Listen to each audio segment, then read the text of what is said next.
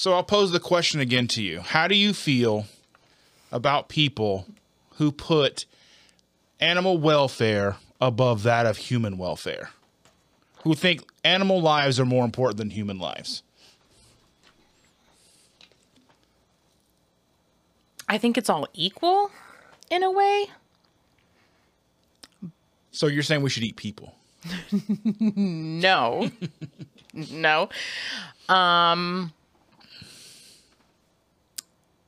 I don't know. Like I so this is brought up because I say that like I surrender animals easily, right? Like um How dare you? I it- listen. if I'm going to clean up your shit, you got to do something for me too. Like at the bottom line. I have two cats, I clean their shit. They also kill um mice and shit, right? So you do something for me. Right? Um but like I don't know. I don't know. I didn't I guess I didn't realize that people really thought that They do. that they put What do you think about that? I don't know. How do you I don't Well, I figure that, you know, as a meat eating advocate, because I believe that eating meat is far superior to eating other foods, I would say that human health at the expense of animals when necessary is vital to our existence, right? Yeah. Now, I'm not a, I'm not a fan of factory farming, but I'm a person who purchases factory farm meat because I can afford to eat only pasture raised meat most of the time. I buy it when I can, but especially like right now. Why right now? COVID and all that shit. Well, all the like where, you know, steaks used to be seven ninety nine a pound, they're like 14 dollars a pound right now just for like the store bought Walmart shit. And is that because um it's hard for the meat to get into processing plants? Yeah, whether it's hard to get into processing plants, whether it's hard to get to, you know, from the processing plant to the store, whatever the supply chain issue is that's causing an increase in the price. Got it. Probably who knows where in that supply chain it is, but Everywhere. Luckily for me, we have like three freezers. So I've got Do you have any extra room in them just for personal reasons? Because I, I don't, and I don't know where I would put one, but there have been several times where I'm like, look at all this bread on sale. I could buy it in bulk, and I only have Well, a side by side. I have an extra freezer downstairs that's not plugged in. I, I think that the kids are supposed to take it. Mm. It's like that six foot monstrosity in my garage. It's like a six foot freezer. Okay, I'll pay you like rent. So if they, uh, well, I was gonna say if they, if they don't want it, you can just put it in your house. That's what I'm saying. I don't know we where got I, it. We got it for free. like where would I plug it in at? I'll figure that out. Anyway, garage. I do, but my garage is my basement and my house is 100 years old.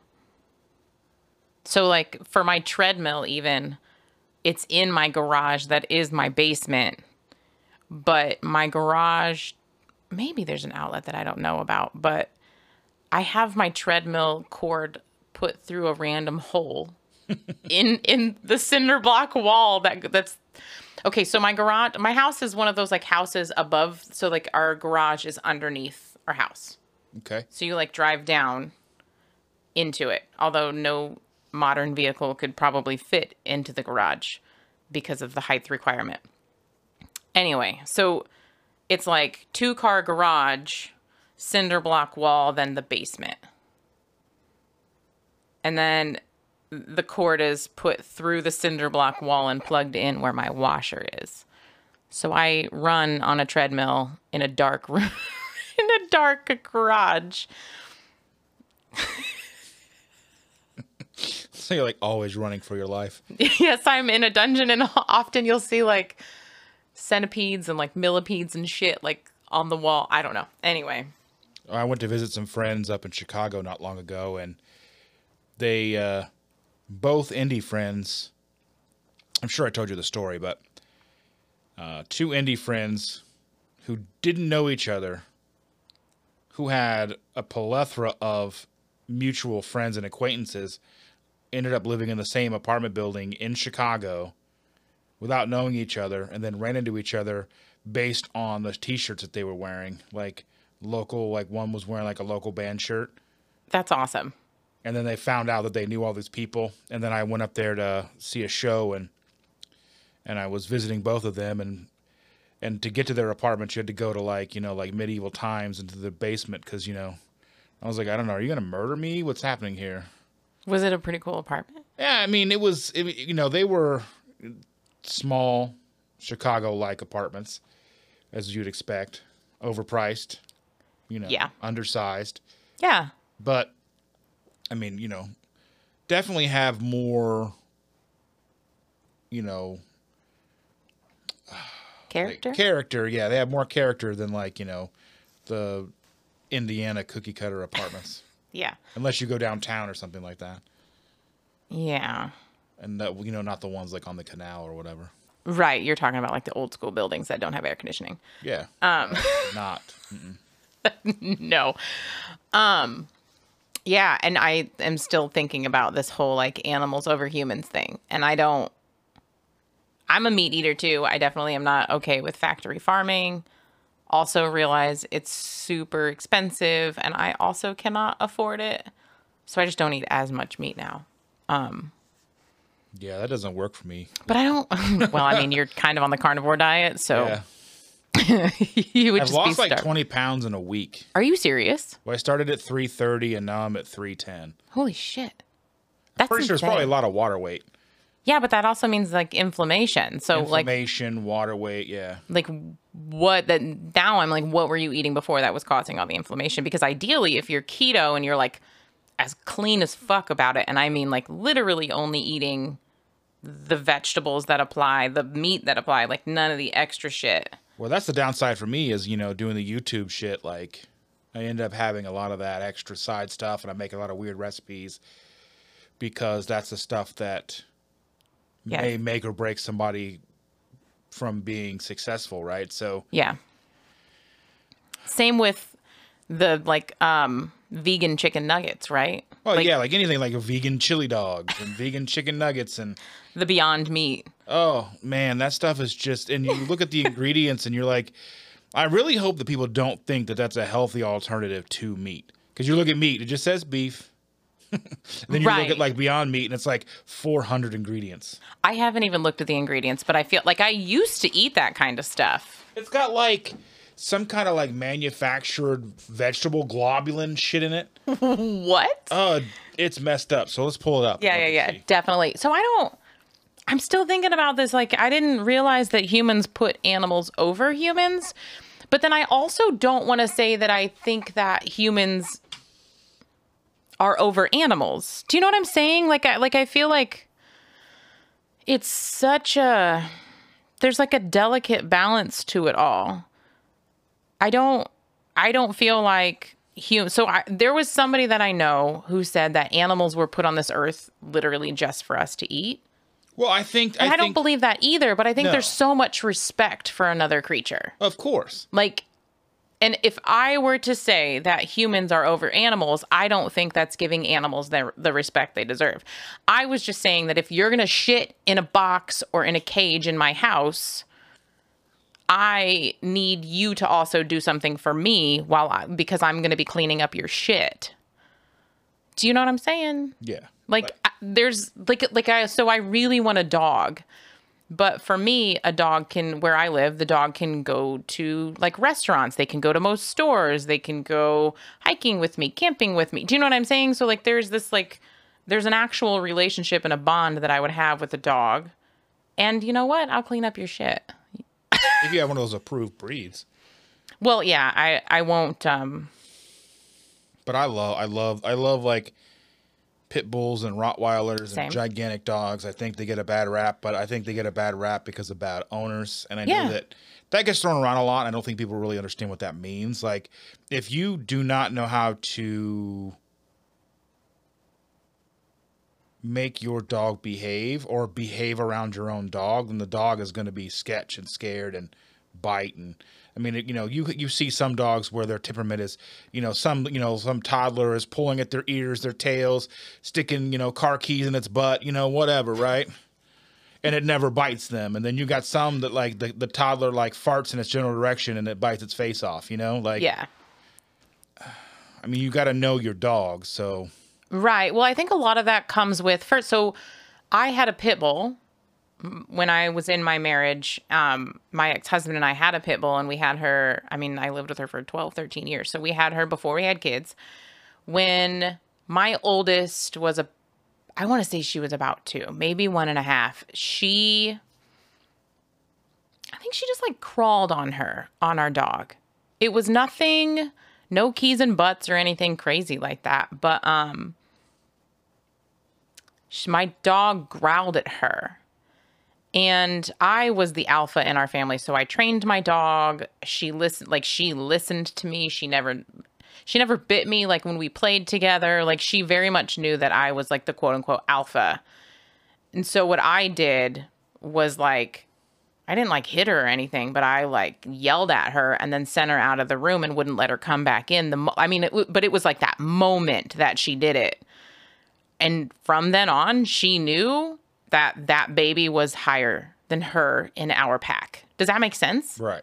So that's what I was saying too about the emotional regulation piece of it is like when we when we were texting about that like I think that dogs need an emotionally like consistent. It's just like kids like if you're not emotionally consistent, they don't know what to expect.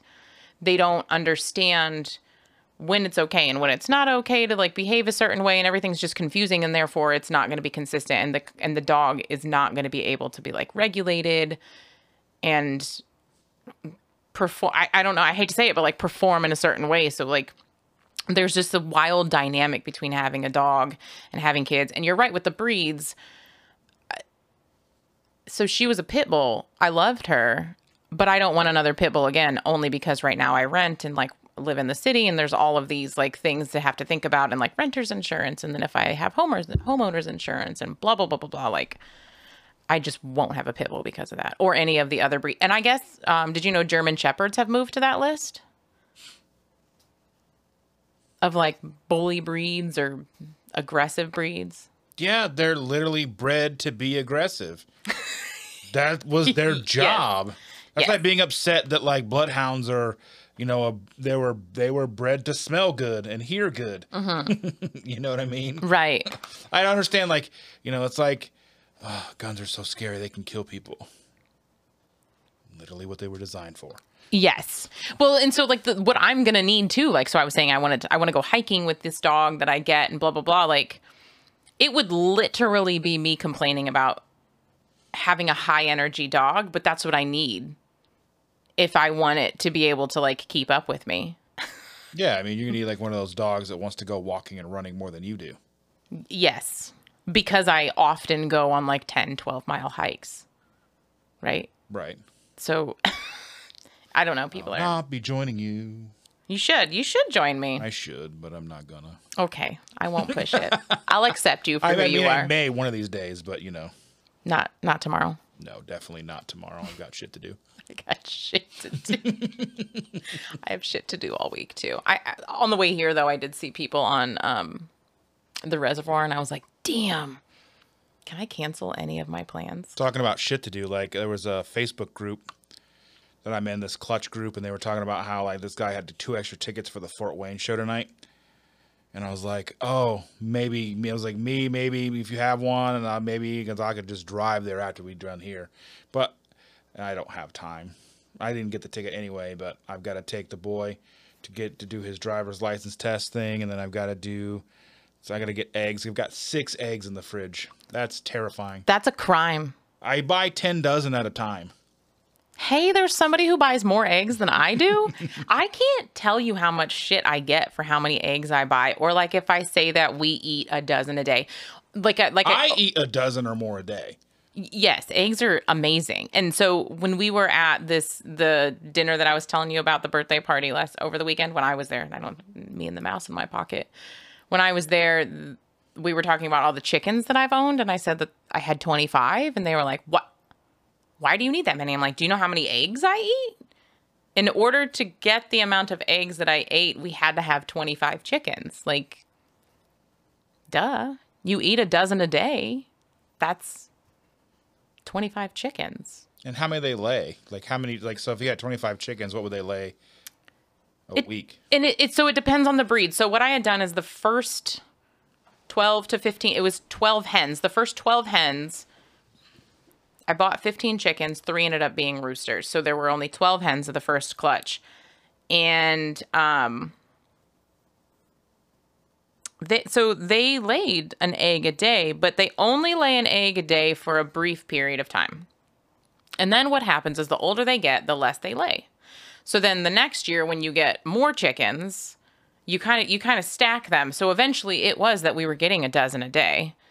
But they don't all lay consistently. It depends on their age, it depends on the amount of sunlight, it depends on how much food you're giving them. It depends on if any of them are broody, which means they lay on a nest. Like it, it, there's so many variables that it just worked out that 25 chickens equated a dozen a day. And it depends on the breed of chicken. There's there's so many variables. And if your chicken is old and it's laying eggs, it doesn't mean the eggs are going to be good. So you just eat the chicken. No, you don't want to eat egg laying chickens unless you're like really hungry. You can use them for broth. They make a really good broth. But like you're not going to get the kind of meat that you want from it. Because we like because right now with like the way that beef and everything is, like we've been eating more pork and more uh, more chicken um, because chicken like you know somewhere between like 99 cents and a dollar 25 or so a pound for chicken thighs Yes. for the bone-in chicken thighs mm-hmm. and then maybe two dollars a pound for boneless uh, like the boneless chicken thighs i wish they'd leave the skin on but they never do Yeah, but- I love chicken skin, man. i want to buy chicken skin just in itself Can you? i'm sure you can it's that chicken skin's got to go somewhere doesn't it I would imagine they use it in like animal food. probably Yeah. No, you don't want to eat egg laying chickens. And I mean, like, obviously, if you're like living out in the middle of nowhere and you have a hundred fucking hens and there's no food to be available and we're in the zombie apocalypse, y- yes, eat your fucking chicken. It's just really tough meat. so Um, what you're saying is eat the cock You know what? Yes, that is typically that, but that's typically what happens because when your rooster, so we always knew whether or not we could keep our rooster by about six months old, and they're young enough that the meat isn't super like tough. So you can't, but there's not a whole lot of meat on these birds. The Oh, yeah, birds, they're, they're just like skinny dude like chickens well, I mean, hens are the same way. The birds that we eat are bred to be bigger and fatter yes, for their breasts to get huge. And then you kill them within. I would be like our society like big huge breasts Right. Well, yeah. double entendre You, if you do meat birds, you can raise like three cycles of meat birds within one summer because you kill them between, I, I think it's between nine and 12 weeks. So, yeah, meat birds are just a completely different yeah creature, but chickens. I mean, we eat Eggs. like normally. I like to eat like weirdly enough, like just a good burger is like my favorite. Like, and I'll just take, you know how like um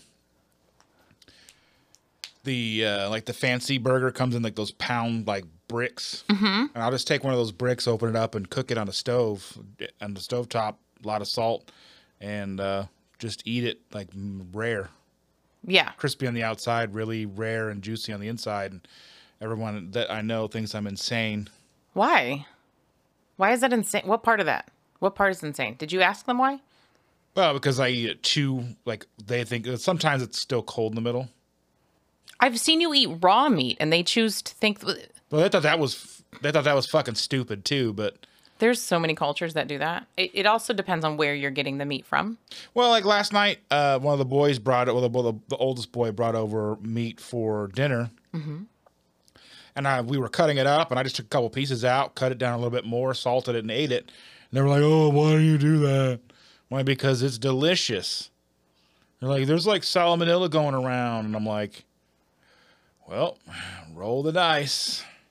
That's why I said it, it, it depends on where you where it comes from as well. Like so chickens have that salmonella, like right? Like that's a huge thing with chickens, but if you I I- I can't tell this is really gross and I'm just going to go ahead and say it, but we wouldn't wash our hands like religiously after handling the chickens or being around the chickens, but if they live in a dirty environment, that's where that shit comes from.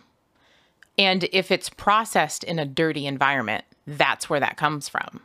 Now, when you would go get your eggs from your chickens, would you put them in the fridge? No, we just left them in a basket on the counter. Didn't even wash them until we were ready to use them. Unless it was like, I mean, if the, if it was like noticeably disgusting, you would like rinse off the poop. But we we never had a lot of poop on our eggs. Like they weren't. Our hens were free range, so they didn't spend a lot of time in the coop unless they were in there laying. And yes, some poop sometimes got on them, but it was never. Well, yeah. I mean, you try to s- pop something out that big, there's gonna be a little poop come out. No, it's because the birds are just stupid and they would shit in their nests, but it's not I don't know, it was never that bad.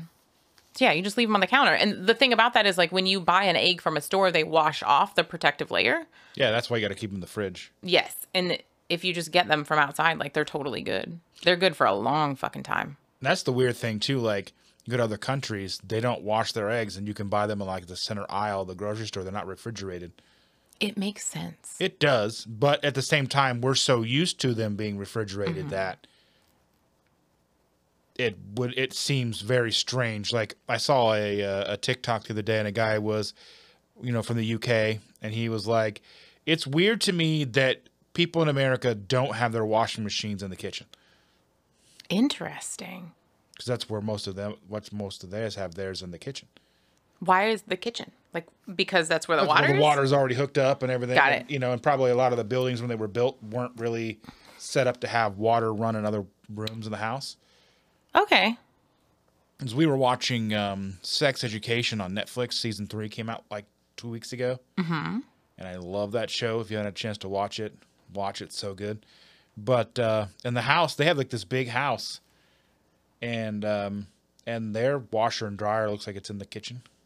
Yeah, I, I mean, I, I can picture a lot of houses I've been in where the washer and dryer's in the kitchen. I almost bought one that was like that. Interesting. Huh. Now I'm like thinking of all the House Hunter shows that I've watched. it makes sense. We do weird shit here.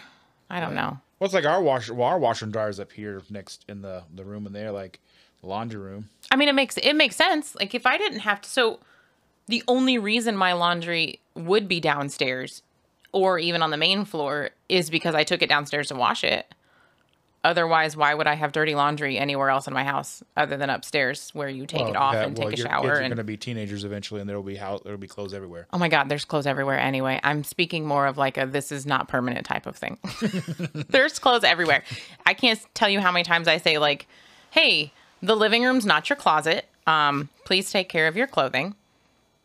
And then my my four year old will just strip her clothes off and throw them all over the place. But Our kid, fine. like the the boy, comes home from school, hoodie on the floor, backpack, shoes, socks on the kitchen table. Oh, yeah. Okay, so this is a thing at my house too, except military mom here. I stand in the so since I live in an old house that's not very open, right? So I can stand in the door of the kitchen and go, "Hey, put your shoes away, put your backpack on the hook." Like I literally make them do it before they do anything else. You're not you are not allowed to leave this room until you just pick up all of that stuff. Yeah, I don't have that luxury because like I'm usually like I might be up here editing videos or whatever when he comes home, or I might be Yeah. doing whatever. I mean, I may be taking a nap. my my my ultimate goal is to build the habit before they are completely independent of me. well, they have the habit, but they just don't care. like I don't understand like where that disconnect is. Like the and like you can say, hey, you get like one towel for a few days, hang it up, and every day you go in there, there's a wet towel on the floor. Yeah, that shit drives me Because until we get the bathroom fixed, he he showers in our bathroom, mm-hmm. and I'm like, come on, boy, or just like I like there was one like a like a week where I went like three or four days without doing the dishes, and like instead of oh well he, you know he hasn't been able to get to the dishes, let me help step up and help with the dishes. Yeah. Nope. Well, he just no, avoided no. it too. Yeah, I just think that stuff doesn't occur to people to like I don't know. That that's how I felt with um and I don't mean this disrespectfully at all. I totally need to preface it, but that's how I felt in my marriage was like he was more than willing to help out, but he needed me to tell him what to do. And I'm like, how do you not see that there's dishes that need to be done?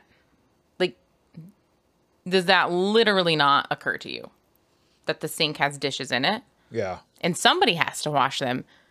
And our children are probably not going to be the ones to do that. So there were so many of those little things that like I think some people just need trained to see it. I mean, I think sometimes like you see it, but you don't want it to be there, so you just ignore it. There's And- that. And, I don't There's even, that. and I don't even think it's on a conscious level. Yeah, yeah, yeah, yeah. Well, okay, so when I do that at my house, like the laundry that I had posted about that I said like my life hack, and that usually is my life hack that like I put it in my way because I know my four year old what she does. Have you seen the like the little river rocks that you can buy for kids where that looks like rocks, but you put them in their house so they can like jump on them? No. I'm, I'm an alien from space. We live in two different worlds. I love it. Uh, okay, I'll show you later. But they're just like fake rocks. It's just because, you know, like kids like to hop from stone to stone or they like that sort of. I, can I can picture it like being rubber rocks. You just put them on the floor. They can Yeah, just you know break their you know break their ankle in the house. right. Well, I mean, they're they're really flat, and I forget which part of the brain it helps, but it's like the coordination piece and blah blah blah. Right? Like it's why you just let kids go outside and play. Anyway, she does that with the laundry, so she'll jump from pile to pile, and I let her because first of all, with this child, if you tell her not to do it, she's going to keep doing it. Um, hey. Um, and then uh, second, why don't I just put the laundry away and not leave it on the floor?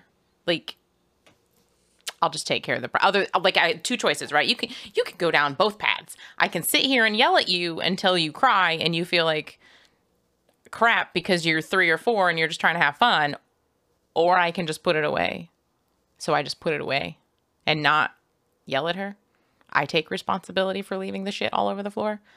But in this this day, it stayed for 2 days, but it's because like life was so crazy and I was so distracted by so many other things going on in my head that I couldn't even like focus on the laundry on the floor. So I know when I'm in those headspaces of like it like it like you said it's not even a conscious like ignoring it thing. It's a you just can't. Like it's just sometimes there. I just feel like I can't get to shit. So like Right. for me, like I handle a majority of the house duties in the house. Mm-hmm. I'm doing all the things that I need to do, and I'm taking the boy to school. I do I do almost 100 percent of the grocery shopping. yeah. And like today, I've got to do you know doing this, and then I've got to take the boy to the DMV, and I got to go to the grocery. He's gonna fight me on going to the grocery. My to- kids too were out of bread. You gotta go, babe. you wanna eat? I have six eggs. I have to go to the grocery, and and I'm like, okay, and he's gonna fight me on that, and then uh, he's gonna have to because tomorrow's trash day, so he'll have to get the trashes together, take those out and down, and so on trash days he also cleans the kitty litters, and and I know I need to run the vacuum, and I've got a sink full of dishes, and I know that I've got all this stuff to do, and it's like, when am I gonna find the time to do it? And I know Yes. the time is there because I mean, even today, like I knew you were coming, and I was home at like 7:50 this morning from taking the boy to school, and I made myself food, and I sat on the couch longer than I should have, Yeah. and then I took a shower, which I needed to take a shower anyway. It's been a day or two. I took maybe I showered yesterday. I don't know. I forget. But I try to like to at least to be showered when you come over. I've noticed. Not that like I see you showering, but you usually like, hey, I'm, I'm jumping in the shower real quick. Yeah, just so you get here and like, well, he's asleep or something. No. Maybe. I don't know what I would think. We'll have to test that theory. But yeah, I don't know. I'm I'm the same way. And we just get distracted. Also, I think there's so much stimulus, phones and stuff, that like we have to just disconnect for a moment. And that's the part about the phone that sucks you in. Yeah, for real. Like TikTok and shit. Mm. trying to keep up with social media accounts and trying to like. Thankfully, I'm at a point where I don't get a lot of comments. Because if I got tons of comments, and I have to go the Joe Rogan route and just ignore them, just not even read them. But I'm at a point now where I get so few that it's nice to interact and it's you know Well, you- build that relationship and build a rapport. You have to until you get like this certain following. Like Joe Rogan doesn't like he, like so many people know him. He doesn't have to keep up on that to keep getting people looking at his stuff. Because I think if he did respond to somebody, it would probably like break the internet. I don't think that, but like so engagement is part of the algorithm. And at some level you have to engage so that it keeps you part of the algorithm because it knows that you're going to be responsive and it knows you're going to be interactive and it knows you're going to keep people on it and like there's a tipping point though where you can't engage like it's just impossible.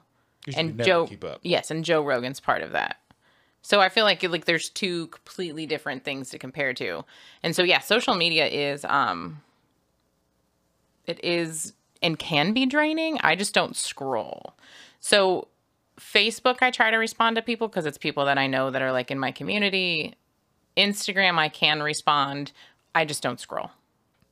And that's how I keep off social media.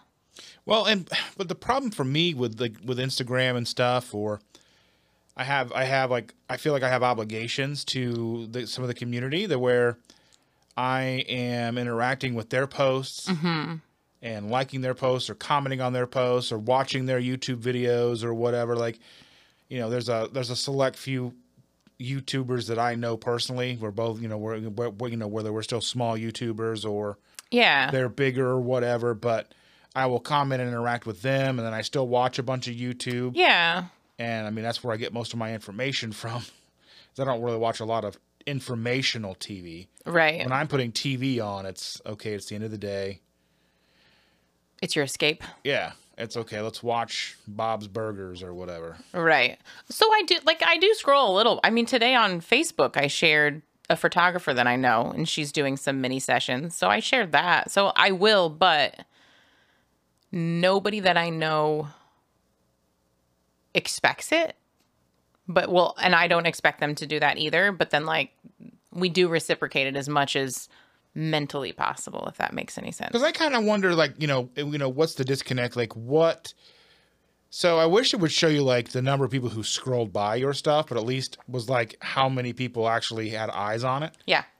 Because like you know, you're like, "Man, did anybody even did, did this? Did anybody see this? Think like you get people who think they're shadow banned, and shadow banning is a legitimate thing. It does happen to people. You'll post stuff and it just doesn't show up in the algorithm Yes.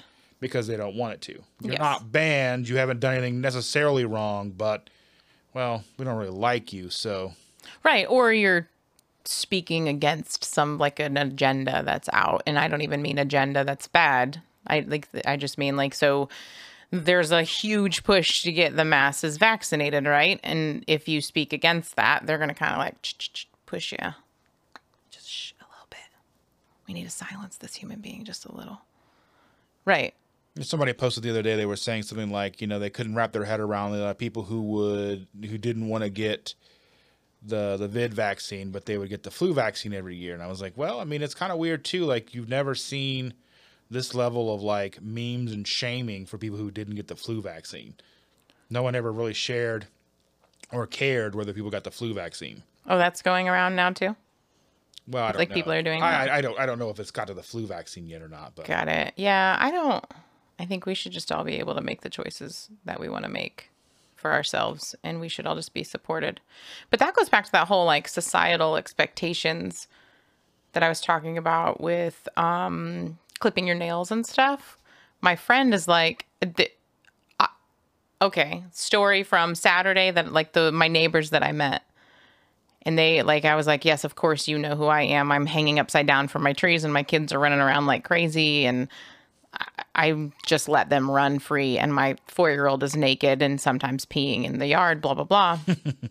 and then they said that like later on they had mentioned their son. They put their son in timeout for peeing outside.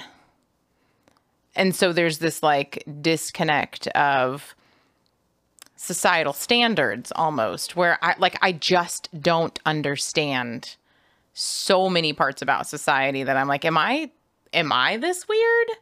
Where I like I'm I'm fine with my kid peeing outside. And I like it's to each their own. Like I'm not judging them for putting their kid in timeout for peeing outside but like I just keep noticing uh, like are they nuances like all of these little things like we run around barefoot in the city we pee out. I mean, I don't pee outside, but my like, uh, she's three going on four. At some point, she's gonna stop peeing outside. Like, she's gonna develop shame. She's a girl. It's gonna happen. Some self awareness is going to happen, and she will stop peeing outside. I literally can't care. And then there's the like eating messy. There's so many uh, uh, like um the situation that we were just talking about before we got on. The my Well, we- friend. I was clipping my nails before we before we started recording too, so that's kind of a little bit of context of that. Oh yeah, yeah, yeah. So there's that one too. Like, no, I don't care, but I know some people do find it disgusting, and you do it behind closed doors, and like, oh god, nobody clips their nails.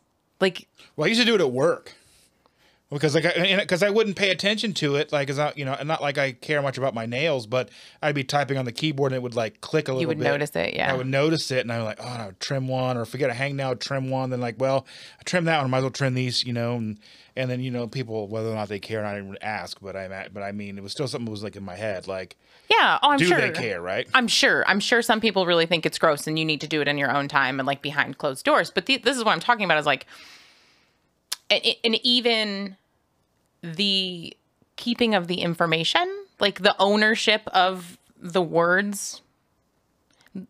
It's weird to me that like, why? I, feel like all of this is related to control and it's such a weird i don't know like i don't know and this is one reason why my friend's trying to convince me i'm autistic because she's like you don't operate under the same rules as everybody else and i'm like i don't think i'm autistic i think i defy social norms intentionally and subconsciously. Like because i know that i do it sometimes and i think that just like automatically walk through this world going well fuck you i'm not going to do that. Or like fuck you i don't care that my daughter's naked outside peeing. I don't it's not causing harm to anyone at all. So i just find it fascinating though like all of these little societal expectation type things and she said it was a lot like related to like um i don't know how to say it pc but like even the dainty eating it's like related to your ancestry and how you were raised and the color of your skin and all this stuff. And i'm like fuck okay that's weird though. And i think that's part of it. My grandparents were really wealthy but i was also like raised in a trailer. So like i have this um it's an awesome book called outliers i forget who the author is but I have this like perspective of both worlds and it creates this like disruption because you are automatically from day one challenged to see both. Whereas, like, if you just come from wealth, you get to see only that. Or if you just come from poverty, you get to see only that. Whereas, like, I was raised mostly poor, but then could also get this window into the to the rich world. And so certain expectations were there. So like I was never expected to look a certain way, but when we were with our grandparents, we were. And at some point I was like, why the fuck do I have to put on the show for these rich people? Like I, no. I'm just going to show up as me. And so like now I do that where I live, right? Like I'm on Medicaid. I just applied for food stamps and I'm surrounded by million dollar homes. It's so it's so weird. So weird. And then going to that grocery store. Yesterday, remember I sent you that message. They play G Express. they yeah, they play classical music. Really? Yes. You have to and that's why you said you were going to go in there and see what keto things and I was like, "Haha, you should try." you should just go. They do carry like uh, there are so many foods that uh, like I can get there and it's amazing that I can just run it's literally I think one time I went and it took me 6 minutes to drive there and back and get what I needed. Um but I am treated like an other often. I just got a phone call. I should no, I can't airplane mode it. Whatever.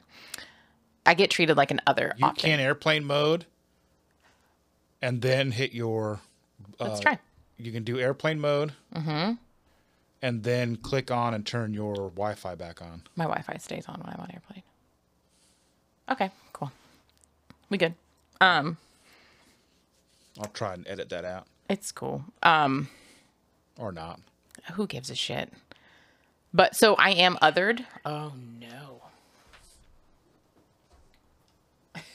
that might need edited out. I just turned it back on. Are we hooked? You got to turn your Bluetooth back on. I did. I didn't. I forgot to mention that.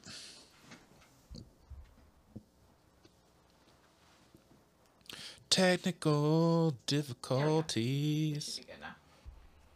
All right.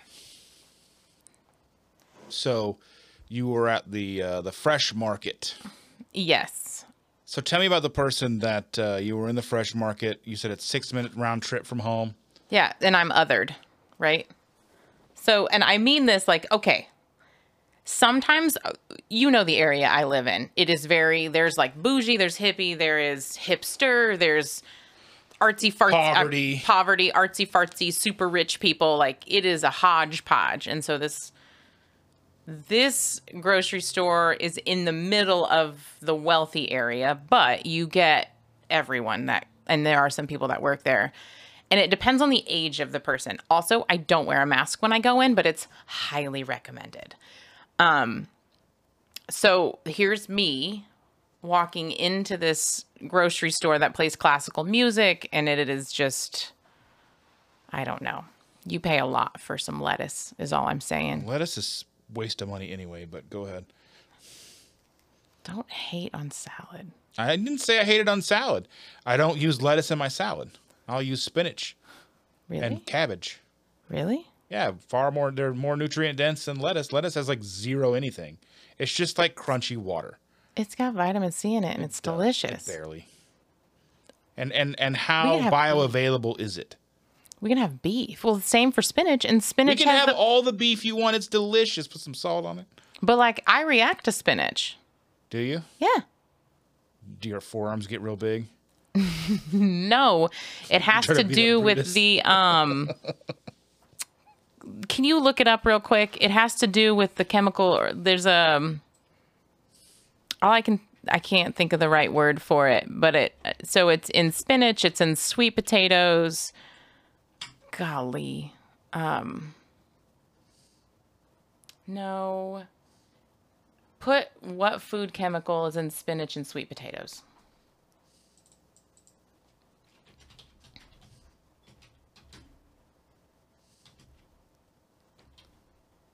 Anyway, at the grocery store, this cashier was like the next up, right? And so at every other store, whoever gets to there first is the next, right? Like there is no um actual next. Well, she refused to lock eyes with me and had somebody else come over and like basically refused me service, but she was an old woman.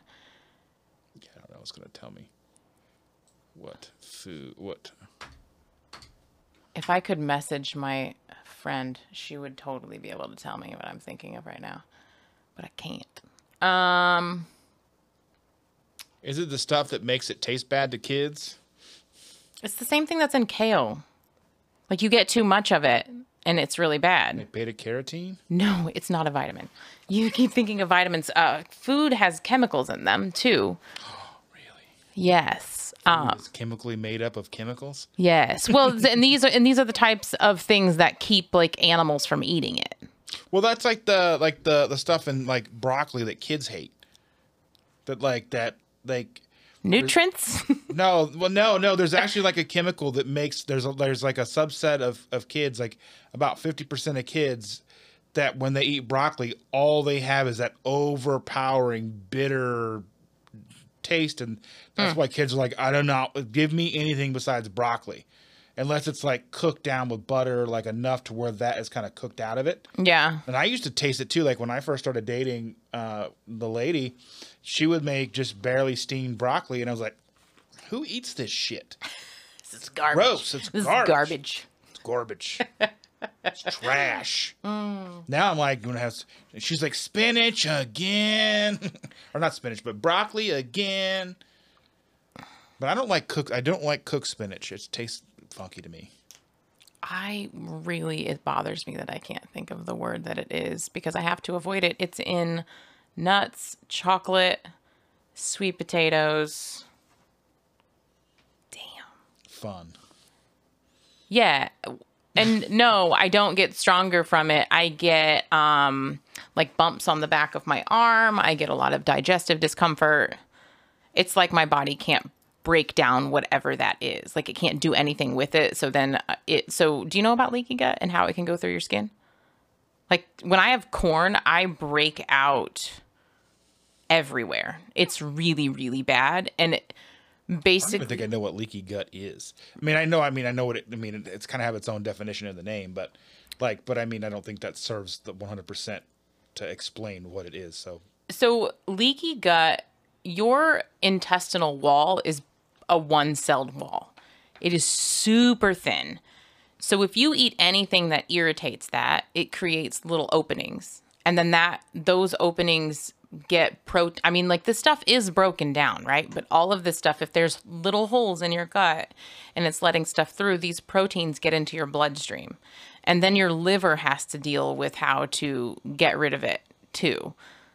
So it, it's like it's letting larger particles of food into your bloodstream, and then your body has to figure out what to do with it. And that's why it's really important that if you have leaky gut, that you don't eat things that are known to react within the blood brain barrier, which is dairy, gluten, because if these proteins are being passed into your blood system, they know for a fact that it causes like really bad brain fog. So corn does that to me.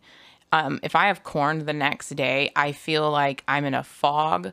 I can't think at all. I can't, I literally can't, my eyes won't focus. And I didn't realize this until recently um, because I've just avoided it for so long, I think. But so the same with these food chemicals is like it'll pass through my intestinal wall.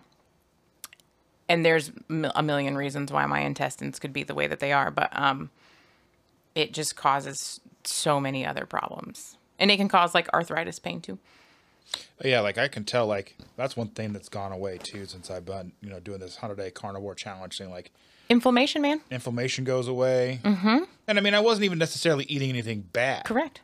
It was just a random amount of food, right? And, well, I would I question the amount of artificial sweeteners. That too, yeah. Like like The those aspartame and all, all that of that shit is not good. Yeah. at all. I don't care how many people say it's okay. like if there's I am a huge proponent into not eating anything that's artificial. However, I do do it. Well, yeah. I mean, it doesn't mean I it doesn't mean I'm like a purist, but I know when I sh- stick that shit in my mouth, there's going to be ramifications or could be ramifications. Yeah, I mean whether it's like monk fruit or because I mean monk fruit's not an artificial. Mm-hmm. Stevia is not artificial. Yeah, but stevia for me, if I drink a bunch, like, so I found this out by like binge fucking drinking some, uh, I forget what it is, those prebiotic drinks. I forget what they're called. They're really, really good, but they're sweetened with stevia. What happened to me after a month was my hair started falling out. I started getting really fatigued. I started getting really bad inflammation, and it's the fucking stevia. Like if I, so I can have it once in a while and it doesn't affect me. I just had one of those drinks yesterday, but they're super good. And if I want one again today and then like tomorrow, like if I keep doing it, it messes with my hormones Same so fucking like, bad. Stuff down over there, right? Yeah. I got like the the sodas, the rock stars, and everything. I love those things, but I if I drink like too many sodas or whatever, then I feel like crap. And then if I'm eating like all like whether it says keto on the label or not, you Yeah. know, or even things that I make from my like from scratch, like stuff with almond flour Yeah. and pecan meal and all that. Like if I'm making you know, a recipe video or whatever, or if I'm even whipping something up for myself, you know, I mean, I'm sure that impacts me, or even maybe eating too much broccoli probably impacts me somehow. You know, I have a hard time with the broccoli one. Really have a hard time with the broccoli one. Broccoli's got some good compounds in it that really support your liver. yeah. Like really good compounds in it. But if you're not eating anything that hurts your liver, what do you need those for? Who's to say your liver's not hurting because of the world that we live in? It could be. I mean, I, I struggle. So my liver, when I was when my liver enzymes were tested, which the test was looking at how um, my liver dealt with breaking down stuff, whether it's chemicals, food. How, what is my liver doing with things that it has to process? Because your liver is in charge of like 500 different things. And so it tests those enzymes. I'm literally missing some. Like they just don't exist genetically. Weird. So there are certain things that my liver will struggle with processing and there are certain things that won't. Like I like alcohol for me seems to be fine. I don't really get hungover. I unless I have like really trashy, just shitty alcohol. Well, I think it think depends on the difference between the kind of alcohol you have. Like, not necessarily the shitty alcohol, but like, are you drinking like the ultra like sugary, Yes. like those? Yeah, Yeah, that will that will help dehydrate you and cause like more of the but I don't have that. hangover feeling too. Or are you I've- smarter and drink water afterwards? Or I mean, I just like like look at that. I I drink a lot of water, but if I your bougie cactus water. I know, right? It is my bougie. It's giant too. Um, but if I like smoke or have an edible, the next day I'll be hungover. And the only thing I can think is that my body just struggles breaking down those compounds to where I'm hungover. But even the other night, I had so I had thought it was because I was drinking um, tequila, and tequila is from agave. It's not a grain at all. Um, but the other night I had old I had two old fashions and then I had a beer and the next day I was perfectly fine. Like there was zero hangover. I didn't feel inflammation. I could run perfectly fine. I wasn't affected at all. But if I even take like one hit, I'm down, which that could also be what are they spraying Yeah. on the marijuana? like yeah. we like like we there's so many variables there, but I've just noticed if I've had an edible or if I smoke, the next day it's hard for me to even run. Isn't that wild? I think it has to do with liver.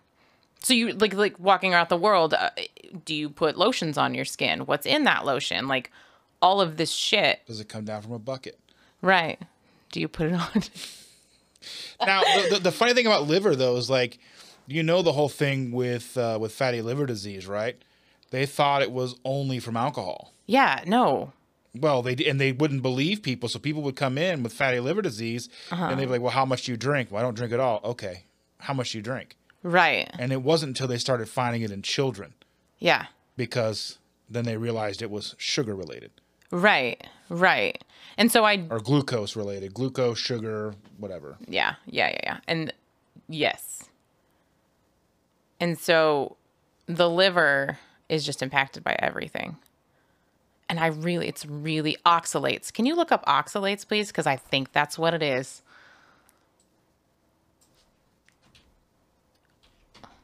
OX.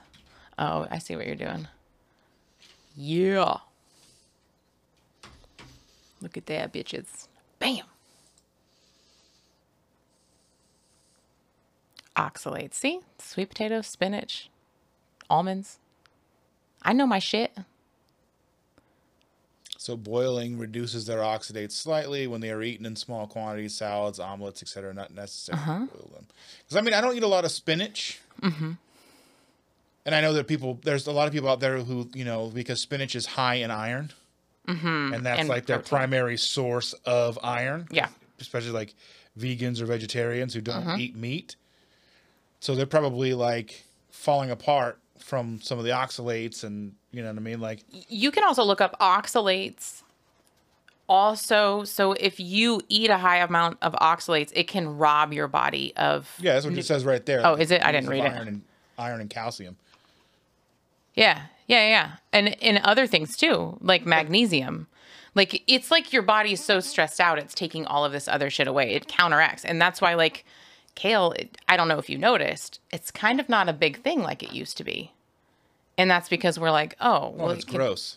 It's gross. It's expensive. I remember I remember when kale Okay, so I used to work at um Joe's Crab Shack. I miss that place. Did you ever see the people dance? Yeah. Okay. I, I only went there maybe like a handful of times, but there would be people who would dance or whatever. Yeah, like the like you said that that was I, I had the best crew and we fucking got on tables and danced. But anyway, um, they used to put kale with a lemon as a like a uh, make the plate look fucking fancy, right? Yeah, it's just a uh, garnish. Thank you, garnish. So finding like I don't know what 7 years later that like kale is like this huge. So when like I had to connect the two. Like I used to put the shit on people's plates as a garnish. You, nobody ate it. It Parsley, like I remember going to Denny's and they would always put parsley on the plate as a garnish next to the eggs or whatever. Yeah, and it, you don't Eat it. eat it. It was just there to be pretty and like make it look good. I mean, you're at Denny's. You're just putting lipstick on a fucking pig. I mean, right. And so then like finding out that that's like what people are actually eating. There's just a disconnect I get there. sued by Denny's now. They're like, no, you're good. We everybody knows. right, right. Yeah. right, yeah. But I do miss Joe's Crab Shack because I love like get like I love getting those big crab boils that had like the sausage and the Mm. shrimp and everything, and it, I'd get the double one just for me because you know Mm. I I mean at the time I was eating the, the potatoes and the corn and stuff too, but now I would just be like, no, just give me the just give me the sausage and the crab and the crab and the, and the shrimp. I mean, I feel like that going out to eat anyway. There's not really a whole lot of places that I like the sides. It usually is just potatoes and like corn and I tell you, like every once in a while, French fries, so good. oh, oh, I had Sometimes, but sometimes they're just such a disappointment, like when they're cold.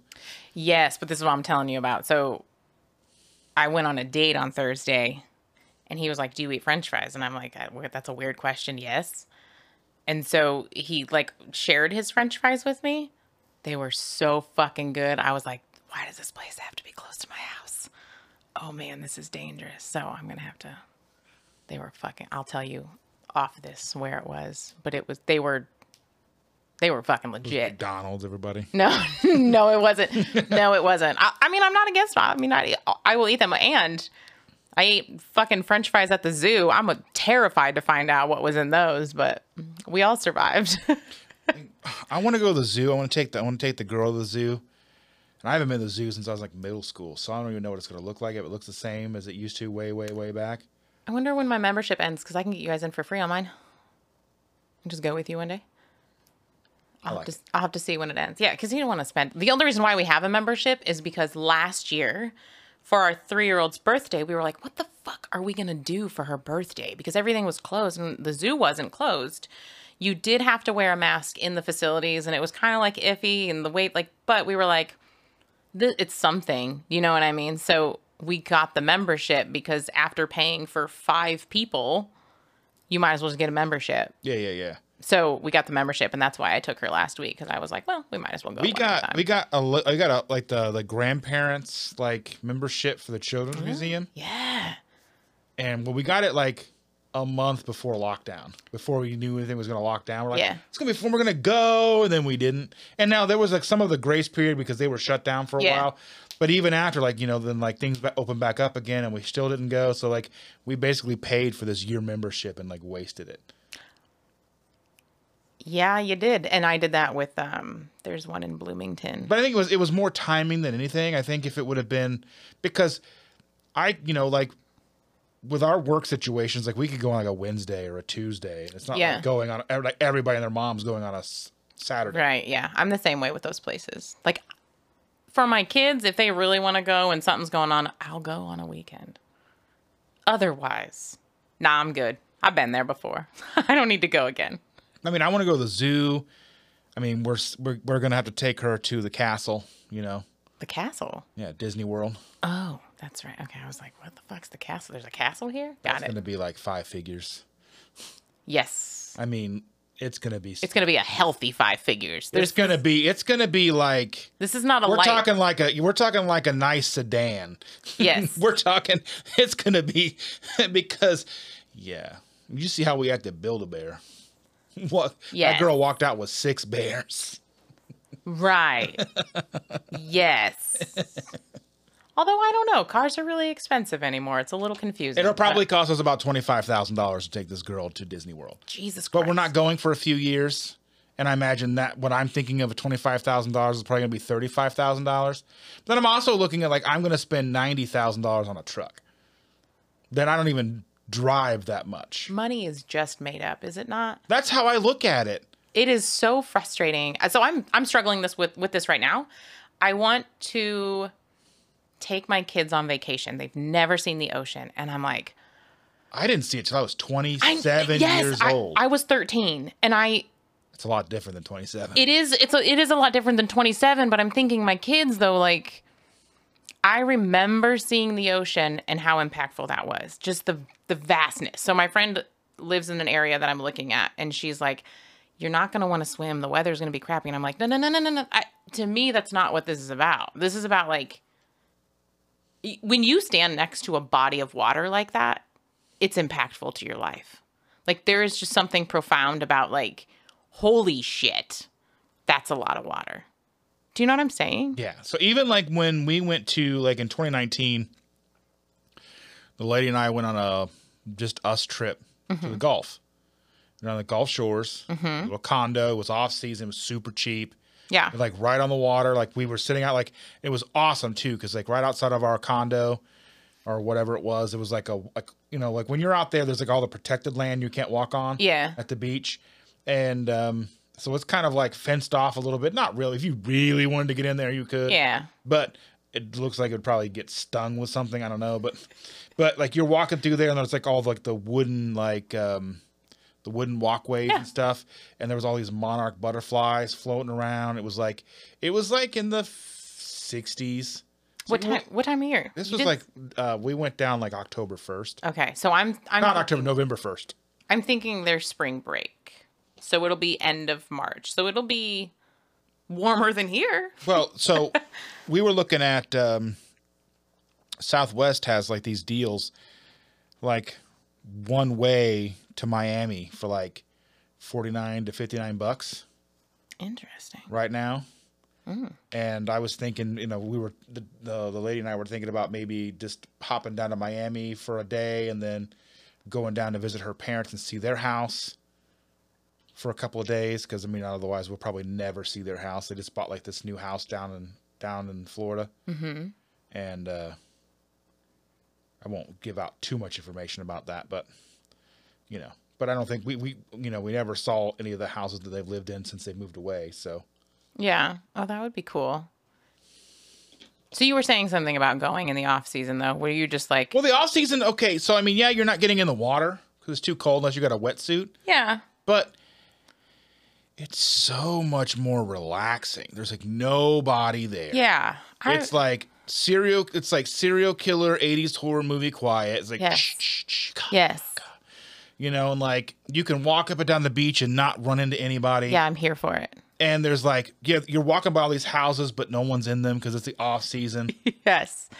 And I'll, so I'll be an hour ish away from New Orleans. And I thought with it being a more off season, it is after Mardi Gras. And so long as they're not like, so right now they're really strict about who can come in and out of the city and vaccinations and blah, blah, blah. But I'm like, if that, if any of that lifts, like, it's dirty, but we, I'll just take them for a day, like a couple hours to New Orleans, just so they can see it, just so they can see. I'm not trying to like, well, I mean, that's my thing. Is like I don't think New Orleans is a place that I would want to go and spend any length of time. right. I'm I talking think like, maybe let's go drive have lunch. through, have lunch, have dinner, maybe walk around at night. Not even. I won't take my kids at night. Been there at night. Well, I mean, I'm not too worried about me and her, but Right. we, she and I are really hard to kidnap. You need a team coordinated attack, you know. I said this. I said this like like I this uh, the back to the dog like to take them hiking because when it's just me, I'm like, man. One of my friends says that like I'm intimidating, but not to a kidnapper, and I'm like, oh, that's really true, and I feel that in my soul. And but I'm like, but with my kids, I feel fine. But also, are you gonna kidnap me and three rambunctious, loud ass fucking kids? Probably not. Get in the van. Wait, Right. why are you peeing? What's right going on? right like, like so i just feel more safe but i still wouldn't do the night thing not because of the kidnapping part just because rowdiness and like the day after we left nola somebody got shot on bourbon street so like it's just Yeah, I'm not. there's just a lot so I gotta look and see if they, if, if like they, if they take our gun permits down there. I don't know. I don't know either um but you know Because that's a weirdly enough, that's the so we were looking at, and I know that's a crazy thing for someone to think about, but we were looking at the difference between Myrtle Beach Mm-hmm. and Gulf Shores. Mm. They're roughly the same distance, same time to get to both of them. Mm-hmm. But South Carolina doesn't recognize Indiana gun permits, Mm. so I couldn't carry while I was there. yeah Alabama does. well And the funny thing mm-hmm. is, there was more crime in South Carolina. There was more crime. There was more, like more, and like you when you start looking up like crime rates and like on the beaches, there was more.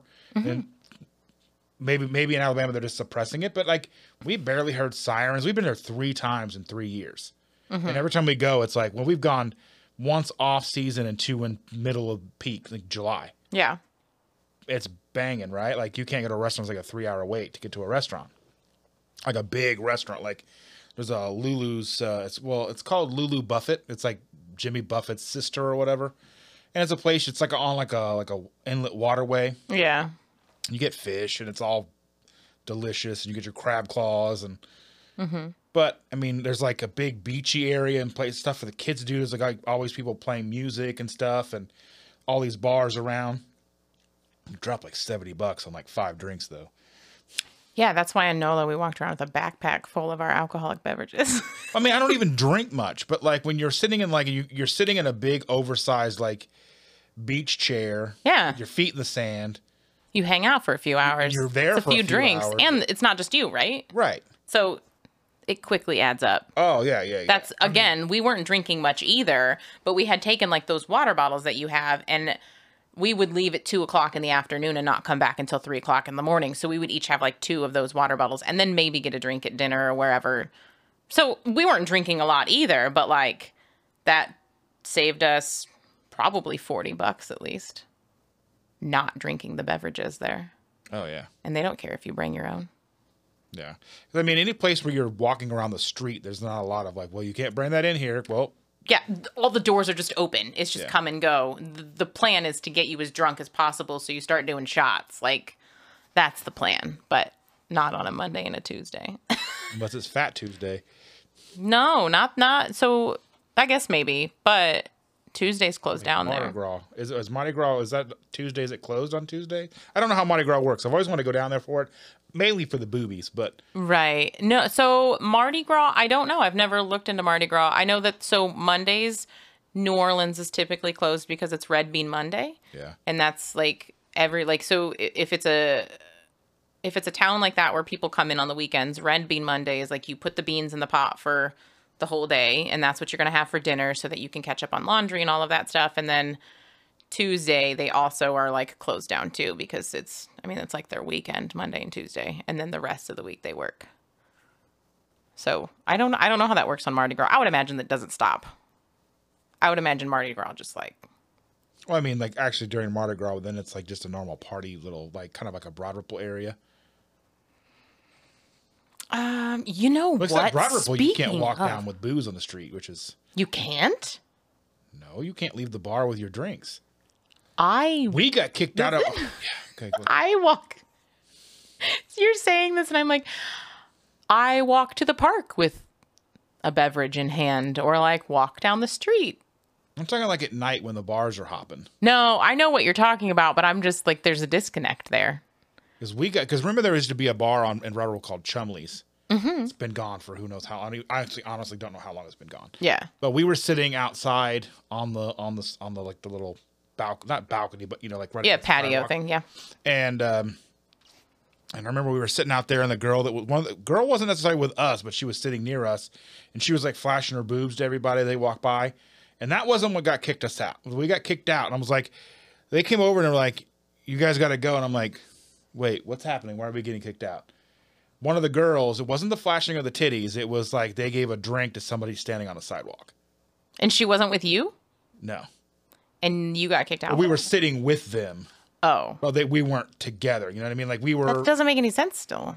And I went back like the next week. I remember we went back the next week, and the guy was like, "You're not going to cause any problems tonight." But he was laughing because he knew we, we pretty much wrongfully got kicked out. But Yeah. it's probably for the better. We probably tried to go home anyway. But Right.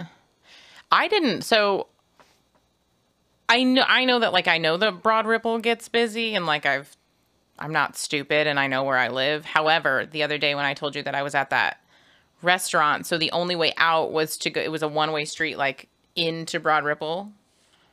And I had to go around and I didn't leave until 11 o'clock at night. and the cops shut everything down. No. Holy fuck. I I didn't realize how intense Broad Ripple was.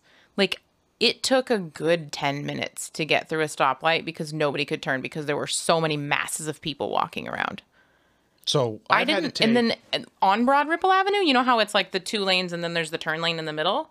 The whole turn lane was filled with cops. Just waiting for somebody to be stabbed or shot. Like yeah, yeah, yeah. I didn't realize that Broad Ripple was that intense. It didn't used to be. Not when like when I was 21, 22, it wasn't really like that. There were always cops around, but they weren't Right. like they are now where they were just like like in formation the whole night. There, were- there was always like a cop car like out front of like Rock Lobster or whatever and there would be a cop and then like cuz I I had a buddy that would post up on that right around that area he'd like bring his acoustic and just play and sing Yeah. and like some nights he'd make a quarter and some nights he'd make $400. Yeah. Just depends, right? Right. and um, so we would go to like we would always like it was like Thursday night we'd start over with like the mine shaft, man shaft, and get like the dollar beers and then head over to the alley cat and finish the night or whatever, or do whatever we were gonna do, right?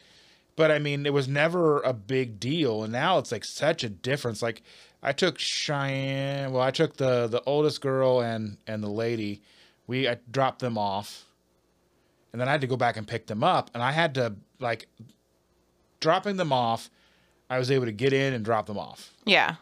Going back to get them, I had to go like that back road behind Broad Ripple. Like there's like the road. Westfield, the one right along the canal where Yeah. people park. That's Yeah. yeah. And then you have to like Guilford. You come back. Mm-hmm. Yep. Yeah, I was trying to navigate through there and find them, and they didn't know. They don't know where they are. Yeah. And I ended up parking like at a parking lot at the end of like Guilford or whatever, just and watching was just so many people.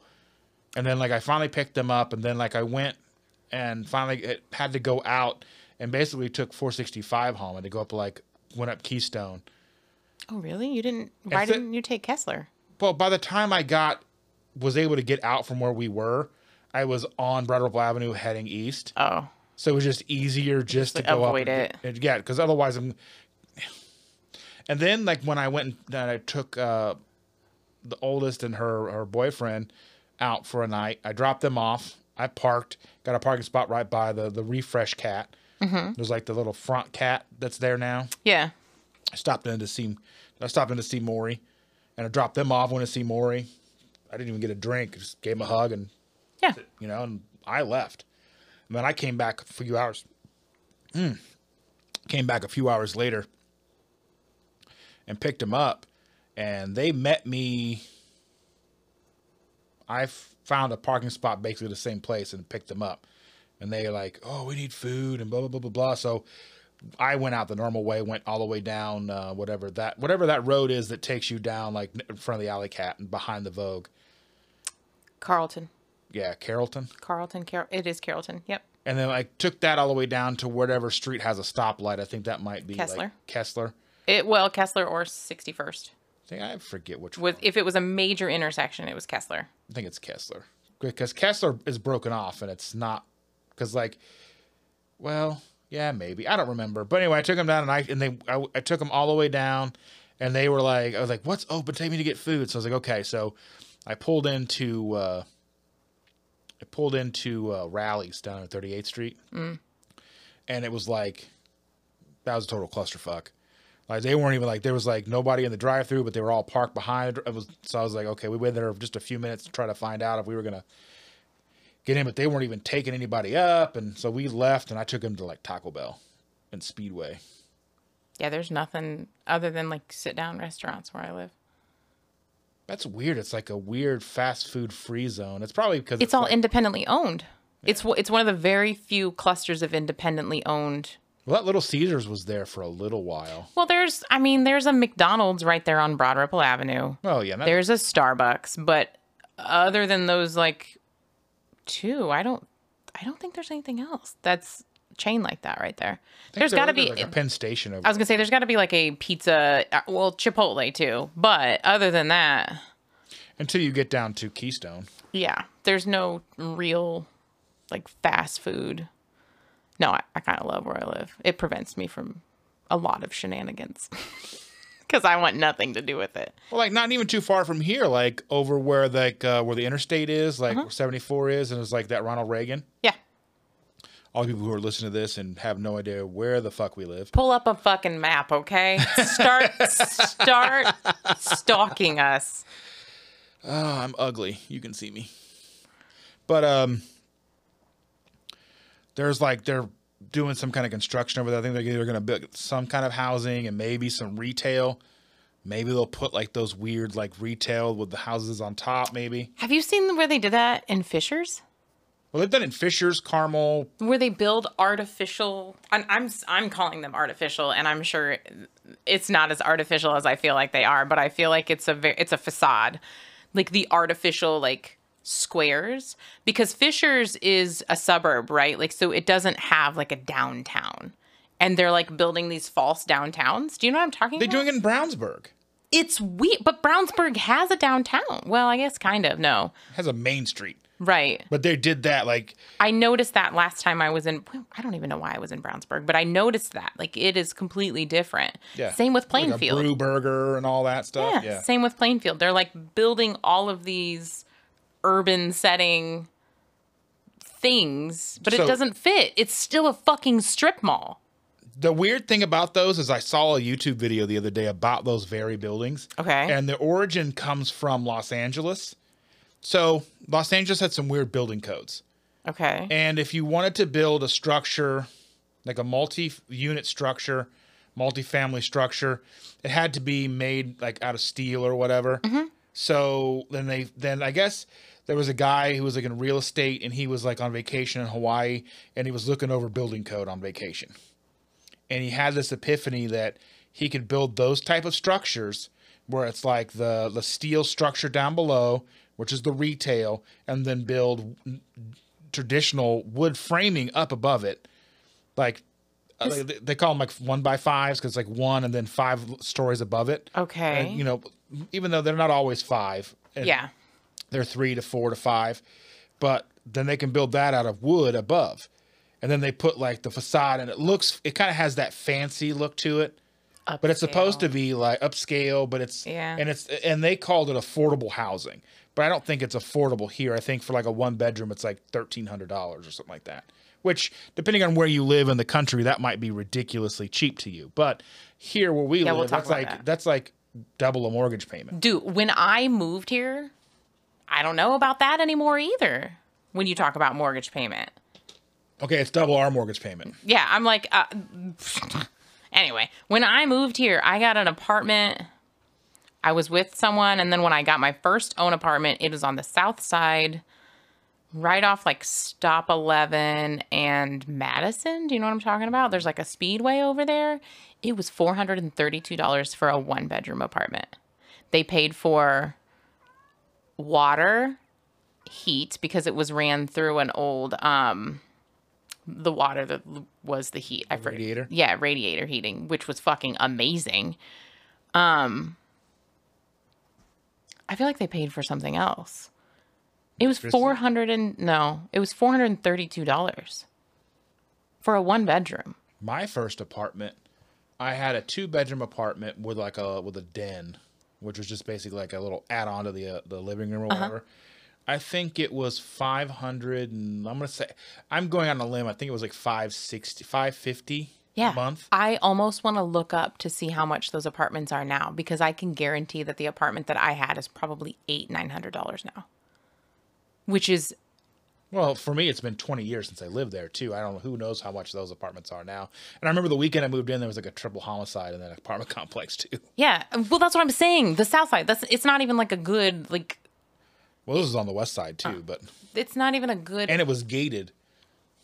my. And you like so we Just made talk pain about the ass to get in and out of, but didn't make it any safer. does it ever? No. we just talk about gun laws with South Carolina. Same with Chicago. Um so I can hear myself in those by the way. Yeah, but they can't. Okay. I just heard it.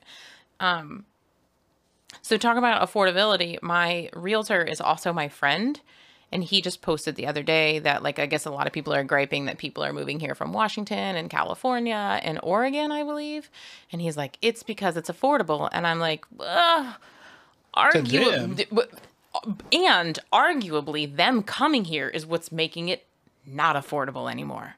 Well, that, and we're in a housing crisis too right now, where nobody's moving, nobody wants to sell, and what is for sale is people are paying well over asking, like 20, 30, 40% above asking. And so right now, like if we wanted to sell this house, this house as is with its flaws would probably be almost double what they paid for it. Absolutely. And the But then if we went to go buy something else, we wouldn't be able to. We would be like, right, oh, you would be upside down. You would completely be upside down. And it is the cost of materials that is causing this too. Like the cost of building materials because now it's not affordable to build a house either at all. And so we're just in this crazy fuckery. But I'm like, it's, I don't think it's very affordable to live here anymore at all. The house, they built a house two houses down from me. He wanted to get like 600, 650. It's a duplex. He wanted to get 600 to 650 off of each side. And it ended up costing him so much in supplies that he's going to come upside down on this house. And he has some, like, he's using it as an Airbnb because he can't get money out, like, he can't get what he needs out of it. He's fucked. oh, I mean, but that'll change and that'll shift, and then he'll be able to maybe. Maybe, but I, I don't know if you know exactly where I live, but you just built a house out of high hopes. The house next to he owns the house next to it and it's not livable. Like he- you can't ask over half a million dollars for a half of a house where you don't have a backyard, you don't really have a front yard. You don't even have off-street parking.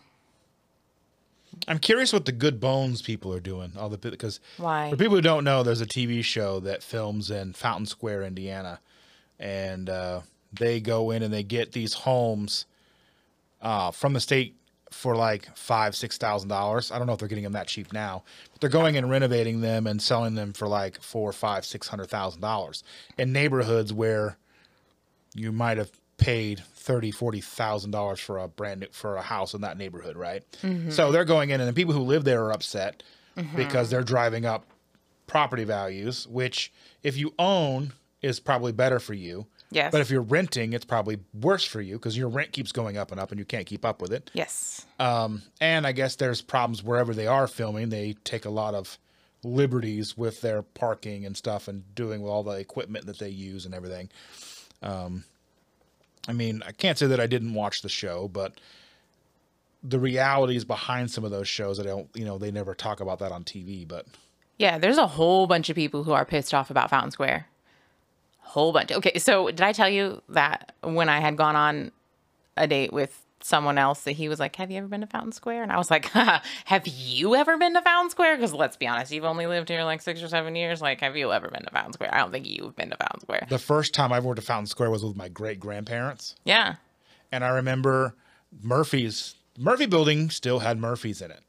Yes, and that's what I was gonna say. Is like there were like there, Fountain Square. There was nothing in Fountain Square except um, Pepe's. Was is it Pepe's? Is that what it's Yeah, called? yeah. Pepe's is gone now. So you you ate at Pepe's, and There was that, oh, There that was- liquor store there on the corner too. yes, and it was just this quirky, artsy musician place that like Herba was broke, which is mm-hmm. why you go to Pepe's, and there's nothing else there, and it was just this really, I feel like it was the original hipster area, and then hipster turned into this like bougie hipster type thing. And so, Yeah, I mean, like, I mean, because like when we used to hang out over there all the time, like when we had friends that lived in the area, it wasn't a very safe area. No, not at all. And duckpin bowling was still a thing, though, right? Like I think that's there. been the. But that's what I'm saying, though. I It feel like I feel like time. that. Well, that little area, like where like the theater is, Uh-huh. they would they would, but it was like, But now it's like a thing. Like it is like a. I mean, it's nice down there. I Oh. went down there because I went went to a show in like 2000. It was like a uh, Rock 107 birthday bash show there. like Dent played, right? Yeah. and I forget who else played. Somebody that was on the radio, like Yeah. a big radio hit, and then didn't do anything else. But, um, but I remember I went down in the basement, hammered, and um, saw the duck pen bowling. I was like, "Oh, this is what this is. That's pretty cool." And went back upstairs.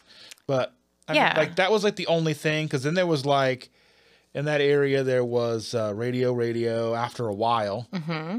but uh, now I mean now there's like. There's a fucking mead place there. You can go buy mead. Yeah, it's insane. It is. No one even knows what mead. Chances are you don't even know what fucking mead is, and I'm not talking about the notebooks. Yes.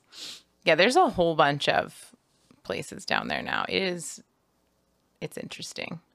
There's like that uh, that Mexican restaurant there. What is it? Revolution? Mm-hmm. Revolution or whatever it's called. That back patio's fucking tight though. I feel like back- that everywhere we go. Like I just went to Garden Table off Mass Ave, and they have like an outdoor eating area. It was tight. There were, I took my girls and we met my boss, so there was five of us, and we were at a table where it held five people. Like they fucking sat us there, and kids being kids, at the end they were like, "You guys are, you guys need to control these kids because they're blocking," and I'm like, "You." You sat five of us in the middle of a patio, and literally all kids do this at the end of eating. Like we were literally paying and boxing stuff. Like it was literally the end. And what do kids do at the end of when you're eating when they're that young? They get up. They go crazy. Well, they just like get up and shuffle around like they know a transition's coming. Like they weren't being, they were literally just like one was standing over there and like they weren't in anybody's way. It was just really weird, but I feel like all patios downtown are like that cuz they they put a patio where a patio was not intended to be. Do you know what I mean? Yeah. So- well, for a while they had like that street blocked off downtown, and they had people eating in the street. They don't do that anymore? I don't know. Delaware? I, I haven't been down there. I don't fucking know. You're talking about Delaware, I think, where they I- I- redid I- Delaware. I worked downtown, and then I didn't. Dude, I used to work at Crackers when it was downtown. Yeah. Austin used to drop me off because I never wanted to deal with um like parking and shit down there. Speaking of crackers, Taps and Dolls, they've got Tuesday karaoke now, and Sh- and I was telling Shannon about it. Maybe we might have to go out there one night because she loves karaoke and I hate it. I hate karaoke too. I, hate it, but she loves it. So I can't get on board with that. That's fine. I do need to go to the bathroom though, so I'm gonna take a break for a second okay. before I pee in your chair.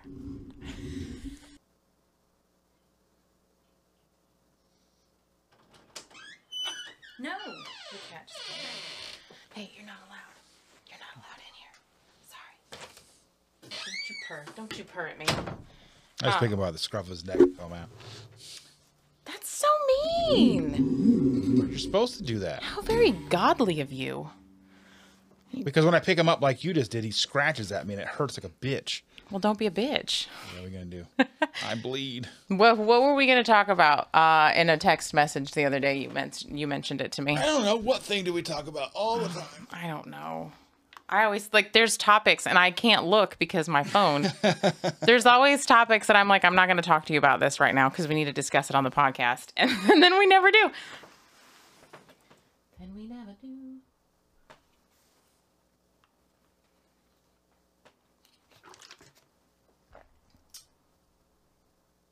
I don't know. We were talking about like. So like last night, our oldest boy came over. He was gonna cook us dinner. Uh, he bought food, brought it over. We had to pay him back for said food. and then we ended up doing all the cooking. Why did you pay him? I think y'all are too nice. Well, he's broke right now because he's in school and not working. So then maybe he shouldn't offer to make you or to bring you He's guys like, "We want to food. cook for you. Well, do you think mom would pay us back?" If I'm like, "Fine, But wh- I, I think y'all are too nice. probably," but otherwise, he doesn't come over. Okay. Then we played a little bit of Jackbox Party Pack. And so you wanted to bring that up because why? Because like kids need to learn how to cook or something. Yeah, that- yeah, that- that, the like yeah, because like he'll call me and be like, "Hey, I'm gonna make salmon. How do you cook salmon? Or I'm gonna cook steak. How do you cook steak? Or I'm gonna cook this. How do you cook this?" Does he not know about Google? Oh, that boy, he would rather talk to us. I can't say that's a bad thing. No, not at all. There are some. Sometimes I do that. Like, yeah. Anyway, go ahead. I, I do that too. Sometimes. Well, I mean, like, like I've bought him two guitars over over the years. Okay. Bought him an electric guitar. He's like, I want a guitar, so I bought him a guitar. He's like, you gonna teach me? I'm like, I am a terrible teacher. I was like, these are like, you know, some power chords. You can just dick around with these and just dun dun dun dun dun dun. You know, just figure some. Oh, you didn't even teach me. You just showed up. I'm like, dude. I'm like, I told you I was a terrible teacher. This is why I I, like, said no. Go to YouTube, and he's like, well, oh, they're all like, not teaching me anything, and I'm like, oh my god. Is it the teacher or the student? I don't know at that point. I mean, I I guess I never look for like tutorials on guitar, but I know there's like, you can find videos on YouTube on how to like replaster your bathroom. You know what I mean? Like you can find videos on anything on YouTube, right? I mean, if you know how to search for the term you're looking for, Right. yes. So I mean, really, it stands to reason that there's at least some, at least beginner guitar stuff on there, or at least enough to kind of get you started. No, there is my daughter. I like I was showing my daughter um, violin videos and how to play violin. You just have to know what to look like, what you're looking. He he has to know that, like he has to learn certain parts of it first in order. Like he might just be going to like some random video, but he doesn't understand like the foundational learning skills of learning how to play guitar before he's looking at these other lessons. What is a fret? Right. Like there there are certain foundational pieces of all of these things that you have to know. Like you couldn't learn how to um like do tiling in your bathroom if you didn't know what the fuck grout was. Right. Like it just wouldn't work. Yeah, like we grout we we well, I say we. I didn't do shit, but the lady did her uh, the bathroom downstairs before we had new floors put in, mm-hmm. and she did a really good job for you know someone who'd never done it before. Yeah. But she used white grout Oh no. on a bathroom floor. Oh god. Yeah, I I despise tile floors. I I love the way that they look, but they are such finicky pain in the asses that I hate them. They if your floor gets uneven at all, they start breaking and chipping, and then the grout you have to like re-seal it. I want a floor that I can literally just mop and not give a shit about. that's what we've got downstairs now. Yes, that. Like, yep. Don't have to worry about it. If the, for whatever reason, the foundation shifts a little bit, the floor can tolerate it. Yeah. I Yeah. think tile floor is beautiful. Don't get me wrong. Like, I genuinely think it's beautiful. Oh yeah, we were looking at it too, and I remember I actually reached out to Austin about it. Mm-hmm. I was like, "This is our budget," and he goes, "Material." He's like, "Labor is going to be your budget. Yes. You're going to use your entire budget on labor. Yes. Which There's is, no materials, no." I was like, "Okay, good looking out." Yes. Because I feel bad, like when you have like a friend who's in a in a in a trade, and they do something that you would love for them to be able to do for you. Yeah, you want to support You want that. to support them, and you don't want them to give you a discount. No. But what they charge way more than like going to like a big box store. Yes, and you can do it yourself and save thousands and thousands of dollars. Like stupid thousands of dollars. Well, I saw them do downstairs, like the, the entire downstairs. What- And it took What material is it? Sorry. it's um vinyl plank. Okay. So realistically, we probably could have done it. I've vinyl planked two houses. Yes, you can. But we weren't. Yeah, yeah, yeah, yeah. It- I it- but it's not it's not bad at all. And I will I will say the, the worst part is starting it. And once you get that first row started, because you have to try to get it perfectly aligned, and one once it is perfectly squared and you have the all of that laid down, just connecting from there is so fucking easy. Yeah. So and I saw what they were doing and I'm like, I'm sure we could have done it. For but sure. it took two of them a week. Really? Yeah. Why? Well, because they did the trim, they did the cr- they did the the molding, Oh. everything, right? when I whenever I've done it, it's taken us a long time to do all that finishing shit. I'm just saying the floor specific. I don't think I'll ever do trim in my entire life. I've seen that shit. I've tried it. I'm good. And I will pay somebody to do that. But to lay the floor, Well, I mean, we got a really good deal. So we got like the like the downstairs flooring Mm-hmm. and this carpet, the installation. Even up here, they moved everything back and forth. damn. Up here, but downstairs we had to do all of our own stuff Why? because that w- it was two separate two separate uh, companies that do the the floor, the carpet. The, the flooring downstairs, and so they came in. So one team came in and did the downstairs, and then the following week they did the carpet in one day. Right. Carpet's so much easier. Yeah, and it took them no time at all. Yeah. And then we just basically put everything back, and then we were we were ready to go. But the downstairs, like we had to move everything into the garage. And, I mean, you don't realize how much shit you have until you're moving it out of somewhere. Mm-hmm. Then putting it back sucked. So I mean, yeah, I mean, I would have rather have paid someone to move our shit too, but they It was like eighty or hundred dollars a room or whatever.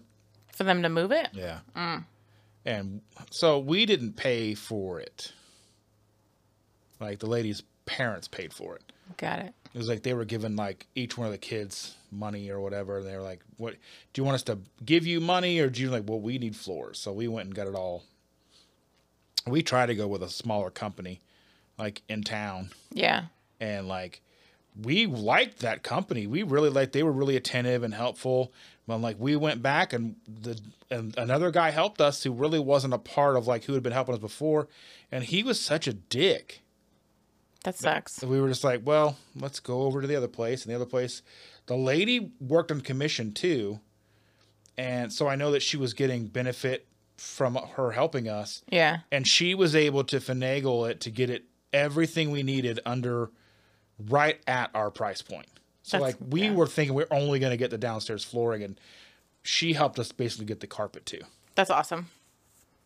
That's Because I mean, awesome. the, the you know the the carpet up here wasn't as bad, Yeah. but I mean, you know, fifteen year old carpet, yeah, it's still it's gross. It is gross. When we so when we did the last house, what we had done was we took down an entire wall. So then you're left with weird floor and the house that we lived in was a thousand square feet and literally every room had a different type of flooring. And you cannot do that. You cannot do that. You cannot do that. It what it does is it breaks up your line of sight. So if you live in a small space having everything be uniform and clean lines means that your eye keeps going and it doesn't feel as closed in. So when we opened up the wall, there was like carpet and there was this just shitty flooring that it was like the old school fake wood flooring when that stuff first started coming out like from the 90s, like the late 90s, like it was that kind of old flooring.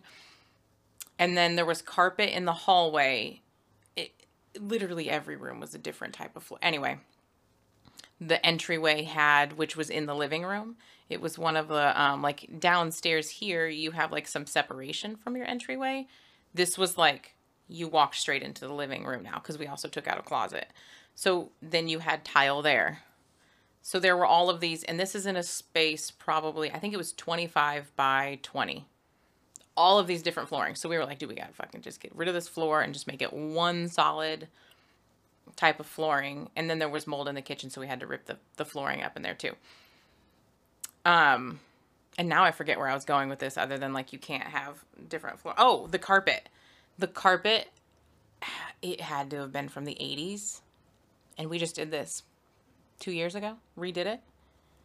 The, the grossness that had made it through the carpet underneath like the piles of just sand and dirt underneath the carpet it was just fucking disgusting like the amount i don't know you breathe that shit in you live among it carpet grosses me out not that it grosses me out in here but like Well, I mean, like it is, it's fine for like upstairs because you're not really up here all that much. You're up here to Yes. sleep and do whatever. But yeah I mean, yeah I'm but in you still here- get dust yeah. the dust will go through Well, there's padding underneath it, but like the padding that was underneath the like when they pulled the padding like the carpet up and the padding underneath, it was like pristine. It was weird. The carpet was disgusting, well that's cool but the padding was like that weird like very uh, you know like that like they made out of a whole bunch of different stuff. like all the different foams Yeah. like the scrap foam pieces and they just like press it together Yeah, with glue. yeah. yeah i'm pretty sure that's what they do Yeah, Yeah. it was all colorful. yeah Yeah.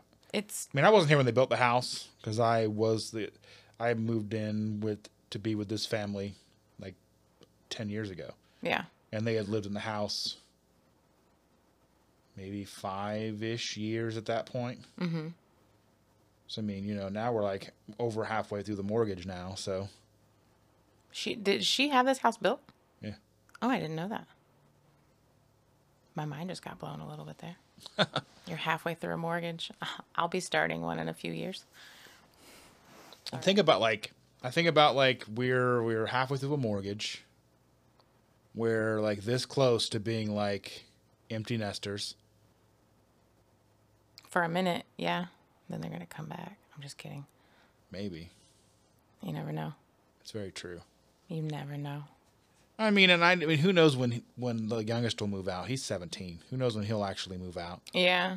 Because he doesn't really have any direction. I don't think. Like he kind of wants to go do different things. I don't think the college route's really for him.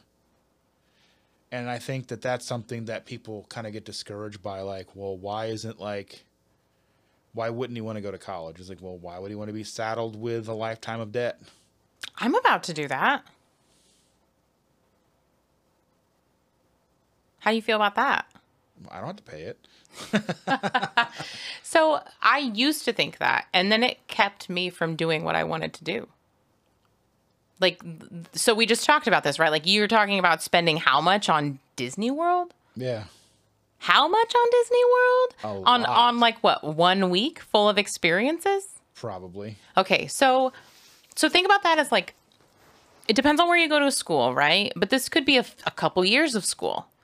It could be more than a couple years of school for somebody to use for the rest of their life and do what they're passionate about. And we just talked about the concept of like money's made up. Like it's totally not real. So then like thinking about investing, I guess, in a way in into something that I really want to do that I know that I'm good at and that I know that I get and I know I can take off with it in a career. Now it doesn't bother me. Now I have gone to school before and I quit because I didn't I didn't feel passionately about what I had gone to school for enough that I knew that I would come out with a job. Like that was all and so yeah, for sure. Like if you don't know if you want to do it and you don't know where you're going, like duh. Don't just go spend thousands of dollars on it but now I know for sure that this is what I want to do. And I'm like, the only reason why I haven't done it up to this point, and I've known for years that it's what I want to do, is literally just because I'm afraid to have that debt. Or because, like, I want to stick it to the man and, like, not have debt. Because I do think that student loans and the cost of school can be stupid. But that's a really dumb reason to not do what I want to do in terms of, like, money's made up if you want to talk from it like that. Yeah, but that made up money never goes away. That's I true, mean, even but I'm made up. I mean, I've got a bill out there that I can show you that shows you that it's made up, but it never goes away. yeah, no, I just like keep getting one of those for my daughter's therapy, and I'm like, I don't know, I'll just stick it on the pile.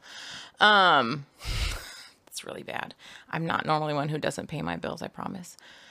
Um, yes, but also I, being in my mid 30s and doing what I do, am coming up with like I'm I'm up against my max of what somebody's going to pay me without an education. Unless somehow I get into some cool job and can keep. I mean, that's possibility too. Like I've somehow managed to do it up until now, but I am brushing up against if I just apply to any random job, I'm not going to be making that good of money. So I'm I'm stuck in this I'm at a ceiling of lower middle class. And the only way to break through that is to get an education.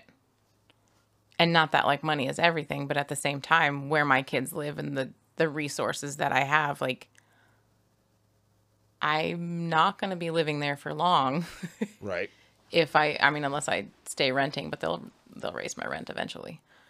You know? Like so I'm going to go back to school.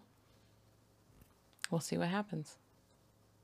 But I'm also not going to get student loans for like living on campus or any. You know what I mean? Like that's I think that's a lot of the cost too, right? Like people get loans for like living, living. on campus and paying for that housing. Or not living on campus and living. right, right. Like if you go back with kids and you get all the get the full amount of loans that you can get to help supplement income while you're in school to help Yeah. pay mortgage or rent or car payments or whatever, Mm-hmm. you know, then you get saddled with a lifetime of debt that you can never pay back. Right. Absolutely. So there is all of that. And I don't think that it's fair to ask an 18 year old to consider all of that because I don't think a lot of parents like Especially now, I don't think a lot of parents understand. Like, I don't I don't even know if it's an understand thing, but is anybody thinking it through or are we just well, like I think I, you know, we talked with the ladies' parents, and they both went to Ivy leagues. Mm-hmm. Well, if, what I would consider Ivy League, and like they were going to these schools that would cost now lottery money. yeah. and they when they went, it was like oh, you know a thousand dollars, twelve hundred dollars a semester. Yeah. Now, And now granted, there's a large distance of time between when they went and now. Mm-hmm. But if you look at like what cost, you know, ten thousand dollars for four years versus 200, two hundred thousand 300, dollars yeah. Mm-hmm. for four years, there's a major disconnect there. Like, It's well, not- Why, what, do- why, what do you mean you can't pay for school? It's not consistent with inflation. Right. Yeah. Yeah. Yeah. Yeah. And I'm interested to see what it's going to cost me at IUPUI. I'll, I'll let you know as soon as possible. Well, I've got kids at IUPUI, yeah. So I How expensive a semester is it? 5,000? four, five, yeah. Yeah, that's what I expect. I feel like it'll it can be manageable. The education I'm going to receive, maybe. We'll see. I just worry that that they're going into and getting, a, you know, spending this money on something that can get them a return on their investment, and not just kind of like a pipe dream. So your concern is that they're not going to use their education? I don't. My concern is, is will they be able to utilize their education to actually make a living? Yeah, that's a big problem for I would say most of society. And I think that I probably would not have made this decision if I didn't already like have the business that I'm starting, have the clients that I have, have the interest that I have, and that I already have my psychologist friend who is more than willing to walk with me, hold my hand, and pull me in. Do you know what I mean? Like, so she is like a lifeline, totally believes in me, already supporting my business. I know that I can use it. So, yeah, Well, and I think there's a lot of jobs. I think there's a lot of jobs out there that will hire someone who has a four year degree, regardless of what that four year degree is in. yes. Where and that's where I'm saying where I'm at, like where I'm at, and like with my education now, like I, I don't have anything. So it's really like look like doing the job searches over the last couple years, it's really stunted what I can make and stuff. And like yeah. I'm maxed out. But I also make more than like um I have a friend who's an x-ray tech and I make more than her and she's got a formal education. I mean, you have to be educated to do that. And so that's really weird. It's not okay. Uh, like yeah, like we were talking about like like how much people make like cuz it's you know, people look at well, you know, you're working at McDonald's for and so what do you expect to make at McDonald's? Well, I'm trading hours of my life for compensation. So you're saying that me that my hours of my life aren't worth above seven twenty five or eight dollars or nine dollars or whatever they're actually paying, right? Yeah. So you're saying that my life, me giving up my time, regardless of what it's for, is all because like I would, you know, I'm asking if you want fries with that instead of, you know, helping you choose, you know, a 401k versus a Roth IRA. Right. So I'm spending my time helping someone, regardless of what the outcome, like regardless of what the the job description is. And I'm not trying to talk like socialism. I'm talking like, you know, like where everybody should make the same. No. What I'm saying is at what point does the value of human life actually come into play? Right. And there's so many variables too. I mean, maybe it's age based. Like, okay, so like if you're 15, the minimum wage is X. If you're 16, the minimum wage is Y. And if you're 17, or then if like say you're 18, but well, you're 18 years old and you've graduated high school and you have a kid on the way. Well, should you then make the same as a, a 18 year old who's still in high school? what would be you know should there be qualifiers for minimum wage like But then like, I then I see so many older people not having jobs. Because then they then then a company would hire a younger person who is going to cost them less. And well, that's well well i think like i mean so you have i kind of wonder about that because like the cost of training somebody who makes less who's only going to work there for a short amount of time because you figure most high school kids don't keep their jobs very long Right. because they're flighty. well, and they're in high school. And they're, they're in high school, on. they don't give a shit. yeah. And so you're all I mean you're always going to be cycling out high school kids, but you also need adults who work there to run the day to day and make sure that the kids, which is really so my old or our youngest works for a uh, fast food chain. Mm-hmm. He left one fast food delivery chain mm-hmm. and went to another fast food chain with a drive-through and like most of his managers are in school with him. Okay, so I was going to say this. I was 16 years old managing a pizza place. So like So that's so that's like my thing. So you can't say, well, they're only 16. Well, you're 16 and a manager. Shouldn't that equate to like so like well, you know, the minimum wage for a 16 year old versus a minimum wage 16 year old in a management position. You know what I mean? Like there should be like a blanket minimum wage doesn't make sense anymore because you know companies. Well, first off, it doesn't make sense anymore because if you have the minimum wage, you're like you're making 725. Say, I mean, the jobs out there who actually still pay 725 is probably slim anyway. Yeah, what is minimum wage? 725, Oh, okay. and it's been that way for Years. Years Yes. and years and years. at least 10 years now, I think. Yeah. Um. But so like the minimum wage should always be consistent on what at least a single person can have an apartment, Yes. transportation to get to and from work and be able to live and relatively be comf not you don't have to be comfortable but like not living in squalor. And i think like because if you think about the number of bills that we have it almost seems like almost seems like that there is uh, more and more bills coming up all the time right? So like when i was young we didn't have cable. My mom had the apartment and we lived in a rent controlled apartment like section 8 apartment Yeah. We talked about that last time. we uh No cell phones. no cell phones no internet Yeah, but are those no those are tv choices services though, aren't they? well but are they is internet a choice is internet just as important as like heat I don't know. I don't know the answer to that. What about cell from home without internet But if you have a car to go to a job, do you need the internet at home to work from? do you That's what I'm saying. that's I don't have meant, the like, I- answer. I, don't have the answer well i think because okay so like there's a base standard of living and in Mm-hmm. modern society internet connection comes with the base standard of living Does it? I think it does because you can't really. I mean, you can't. I mean, then you're limited to. You have no streaming services. You have Okay, no. That's fine. Well, I mean, I don't yeah, watch TV. Well, I mean, you don't. No, but this is what I'm saying though is like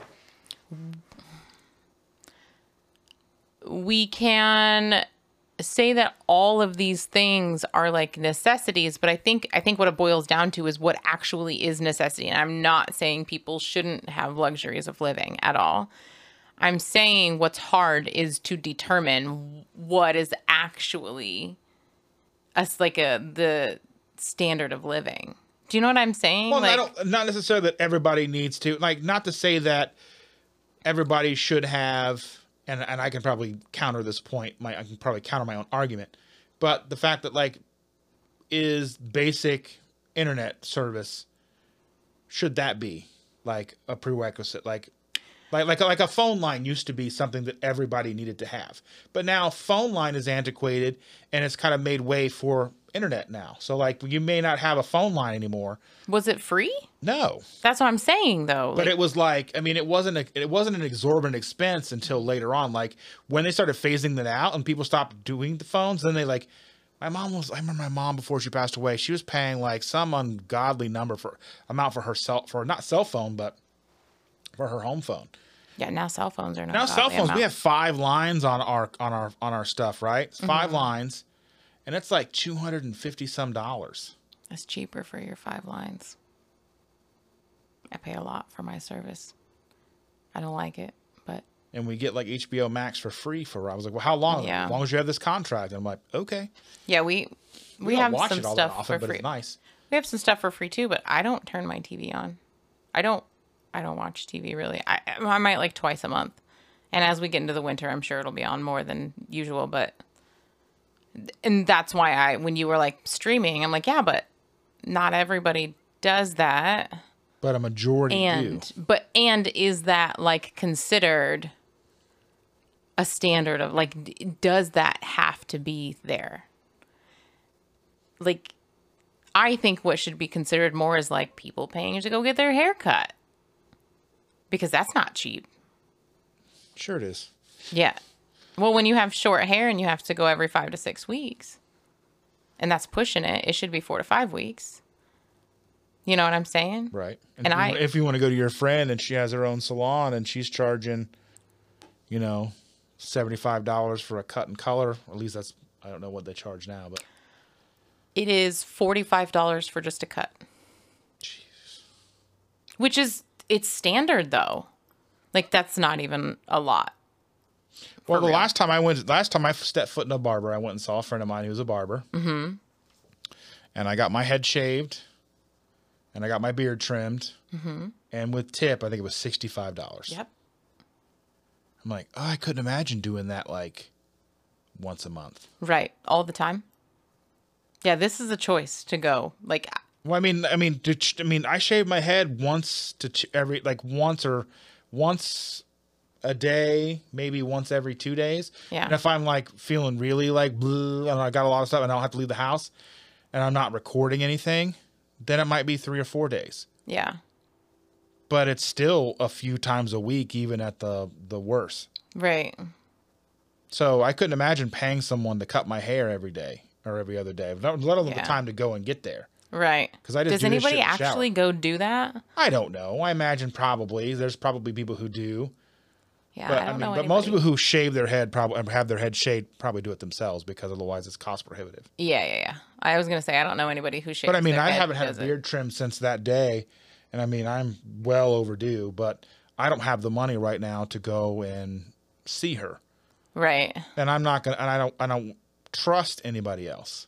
Right. And that's what that's yes, the my friend that I go see now is the only one that I like. Well, there's two that I truly trust with my hair, and other than that, there's three. Now that I'm like, they're, they'll probably keep popping up, but like, there's not many, and one of them costs sixty dollars to go get my. hair. It might be more than that to go get just my haircut.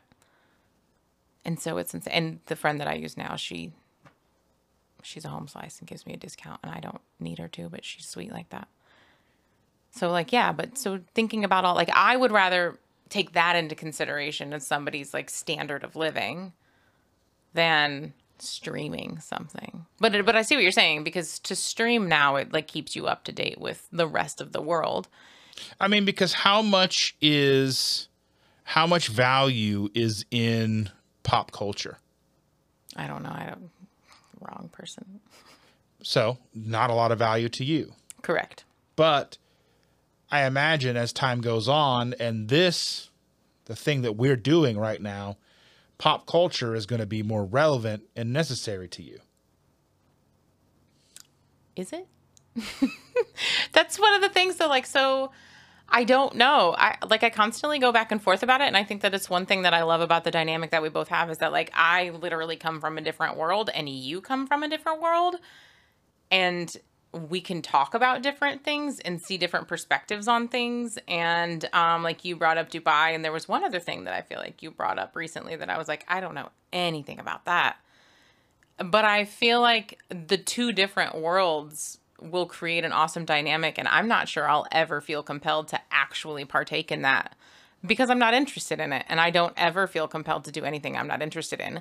Over the weekend, somebody was talking to me about that with like social media following and um how I like to me it doesn't do anything for my like self-esteem or my ego. To me it's more like analytics, like what are people like which which hashtag is actually getting the likes and I don't mean likes because I need the likes, but the likes to like generate enough enough of a whatever. So this, when it gets put out, is successful. Like for me, it's analytics. It's all data. Like what can I put out there to create enough um, likes and comments to keep my stuff in the algorithm to keep getting out there? Because if we have a podcast, in order for it to be successful, it, it's just going to have to be viewed so many times. Like this is not rocket science. So, but he was like, but isn't that going to persuade you into doing things that you don't particularly like doing? And I'm like, I don't, if I don't feel compelled to do it, I won't do it regardless of how many likes and comments it gets. Like, I, like that's just not the way I think about things. So I don't know if I'll ever partake in pop culture because of our podcast. I think that's kind of the whole the whole dynamic between the two of us. I think where we do have different perspectives. We do come from different kind of like, and not that I watch a lot of TV, Yeah. But for me, like having the option to sit down at like that's a bonding time between me and the lady because she works too much. Mm-hmm. I'm in a situation where I'm constantly busy, and you know whether we're sitting down to watch, even like we watch YouTube on the TV, Yeah. so that's part of TV. Right. absolutely So Absolutely. I mean, I don't. I try not to watch too much stuff on my phone. I mean, I watch TikTok on my phone because I mean that's the format it's set up for. But I try not to be on my phone unless I'm in the bathroom. yeah. But I think you know there's that that bonding time between the two of us. I mean, we bond whether we're going yard selling or doing whatever we do. Go, you know, when she is off and we go grocery shopping together. We used to go on like Walmart dates. Yeah.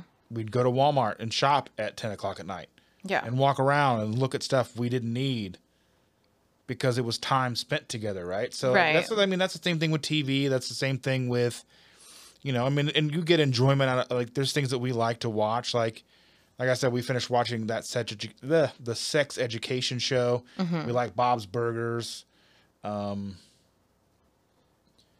like Archer, Yeah. Archer's pretty awesome.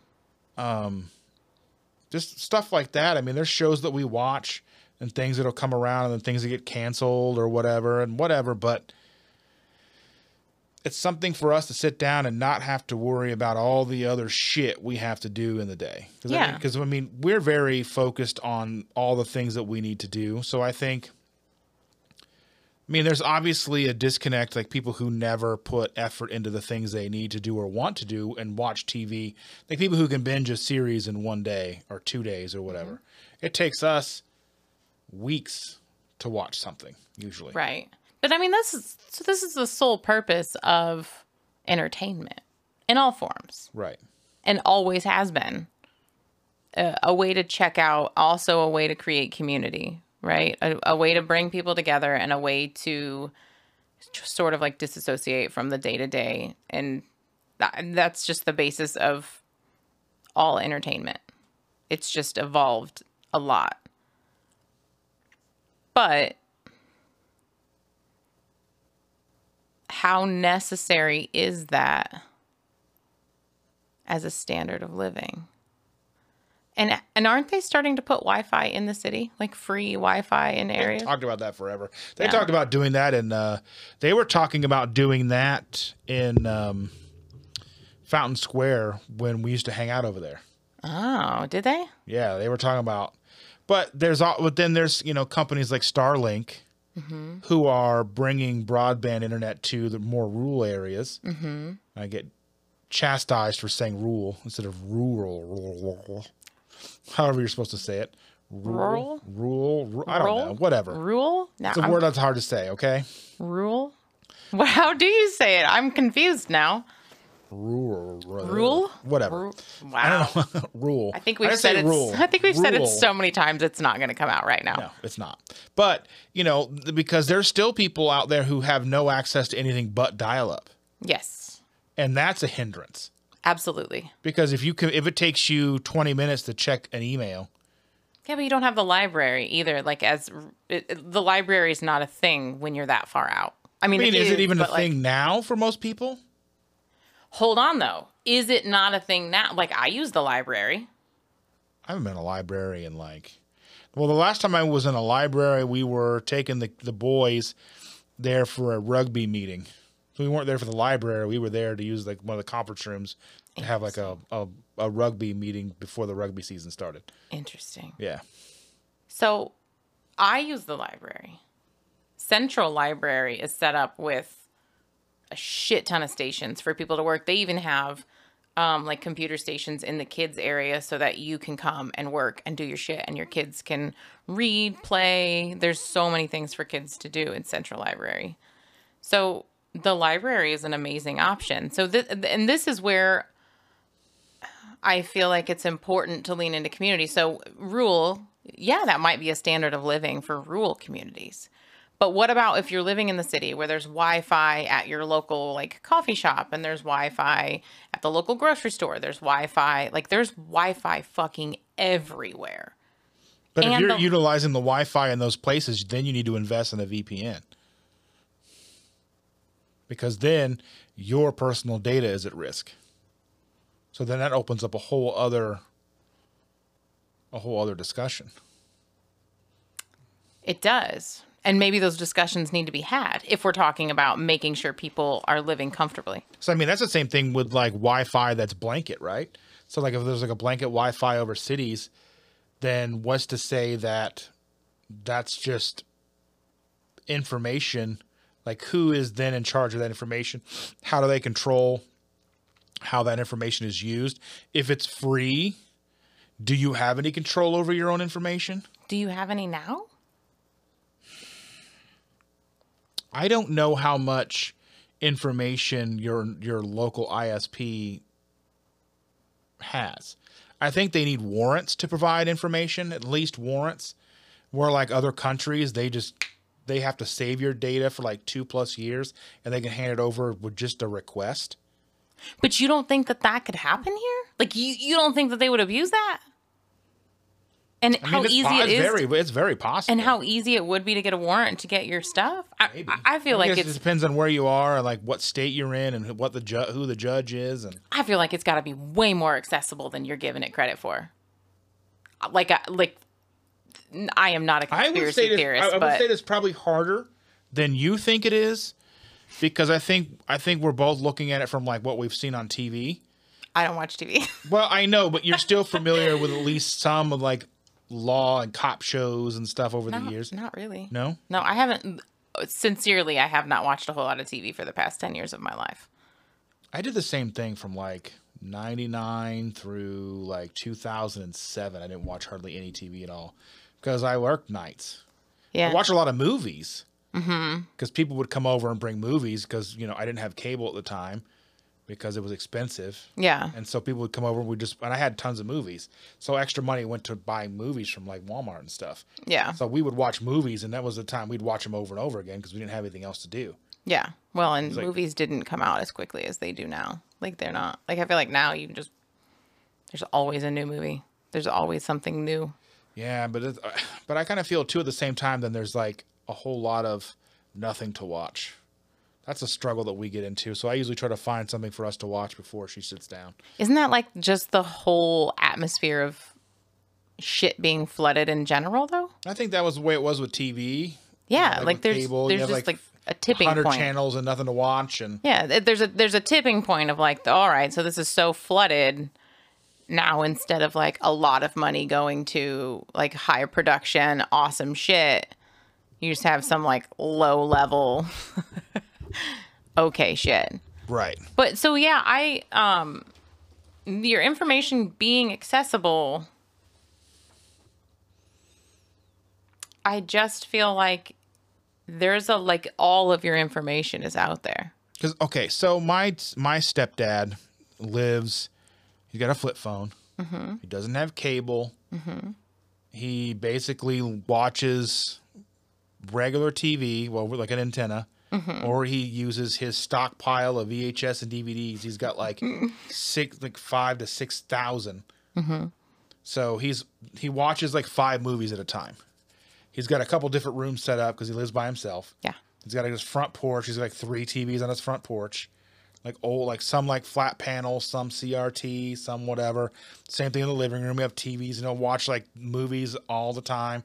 Three like it's my Thursday night. I got Roadhouse playing, and I've got He's like always names off these three movies he watches on Thursday nights, and I'm like, okay. That's weird. Yeah. So like that's his downtime is putting on movies. Uh-huh. Like I'm watching this and this and this porno, and I'm like, okay, right. I'm not judging, but you know, never watched porn for entertainment, but I mean, very rarely. You wouldn't consider watching porn entertainment? It's a it's a solo entertainment. That's what I'm saying, though. It's still I know, entertainment, is I it not? Because, like, let's t- again talk about the like the sole purpose of entertainment was to distract ourselves from the like a reality to like pull you in. So yeah, but I don't I don't think it's the same as like throwing on you know Good Will Hunting. You know what I mean? It's yeah, not. but I, this so I feel like entertainment maybe needs to be chalked up to one of those words of like like pleasure. Yeah, Like people don't like that word. yeah, that is It- very triggering. Word pleasure. It, pleasure It's very taboo. and in and intimacy. Intimacy Is People have- another one. People struggle with intimacy. I it is I love words that choke people up.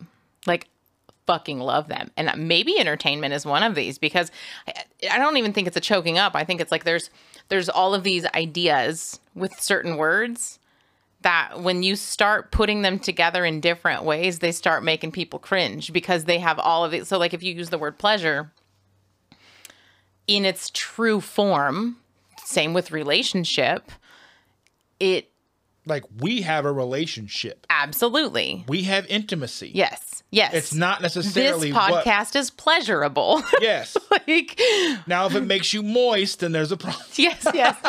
yes. And so and so the, all of these words have all of these like All the trigger words for people like cunt.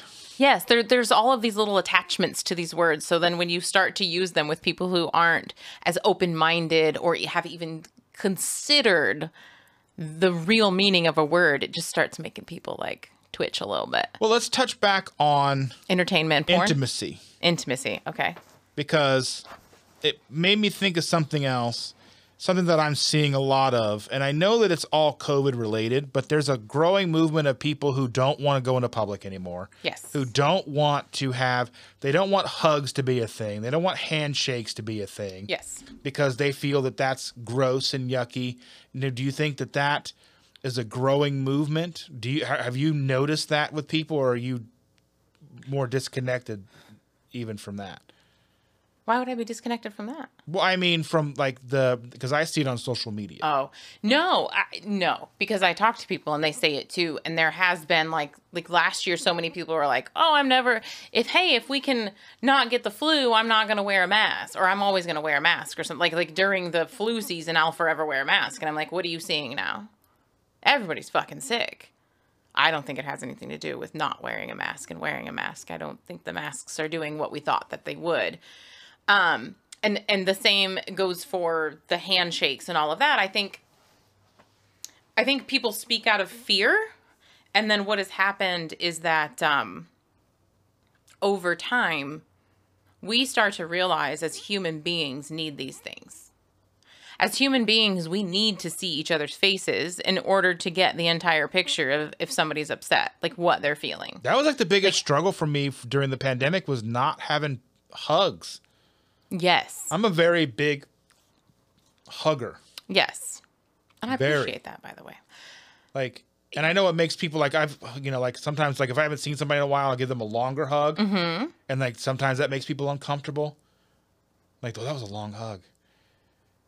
Like, but why does it make you uncomfortable? Does that mean that Maybe that- oxytocin makes them uncomfortable because once you hold a hug for so long, it releases oxytocin. it might? It does. But is so so? I mean, is there like, is there something in that intimacy that makes them uncomfortable, or is there, or, or is there a, a preconceived notion that my extended hug means that I want something from them that I'm not that that they're inferring something that's not there? I mean, it could be that. It could be. Here's the thing, though oxytocin is the love hormone.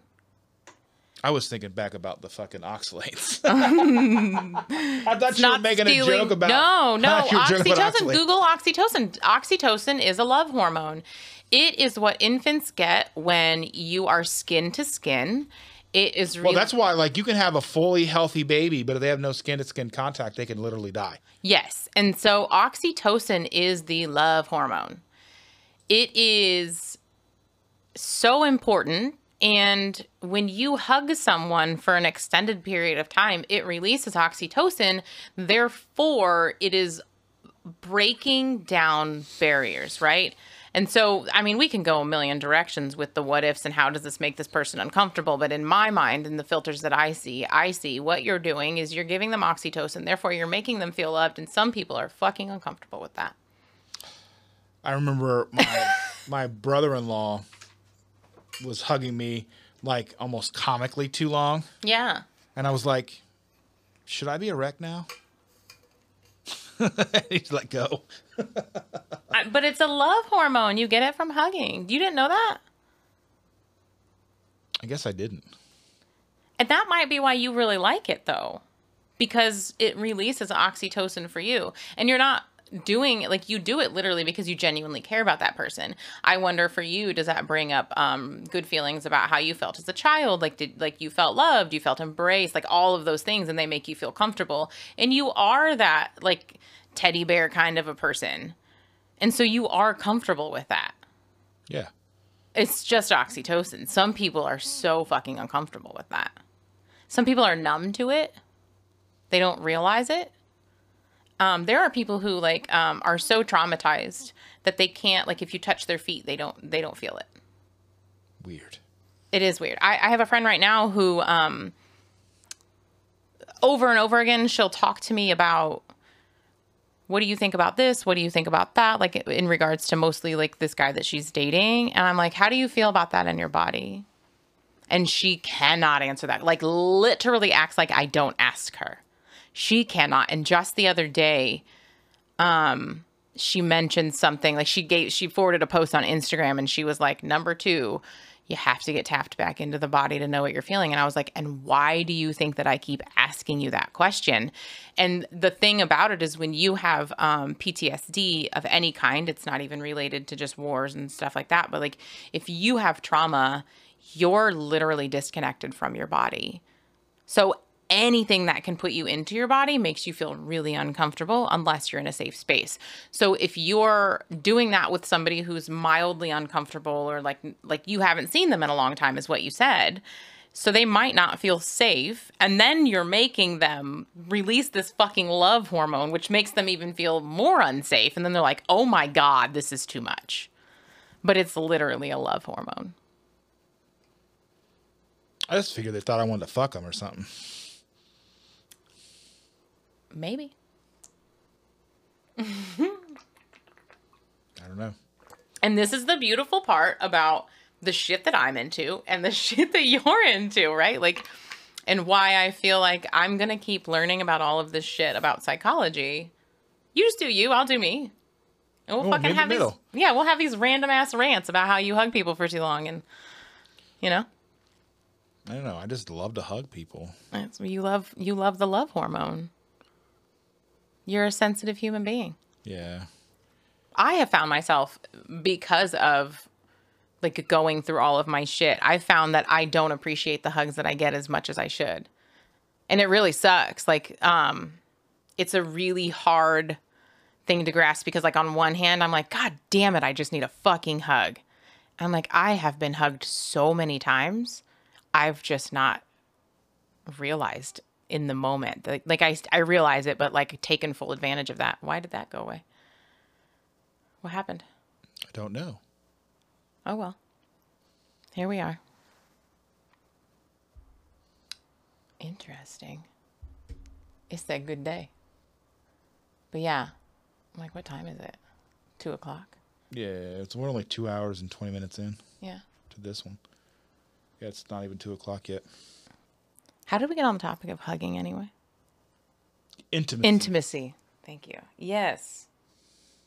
And it is that word that strikes us. So, full disclosure, um, I didn't realize, and now hindsight, I feel like it's really stupid and it's kind of embarrassing, but I didn't realize that intimacy had so many other components to it other than sex for a long time a very long time. And I feel like that speaks volumes to how much my parents talk to me about all of this shit and just how much culturally I've been exposed to. And like, just, I don't know. I, like I don't know how you don't know that. Like now that I know all the things that I know, I'm like, well, that fucking makes sense.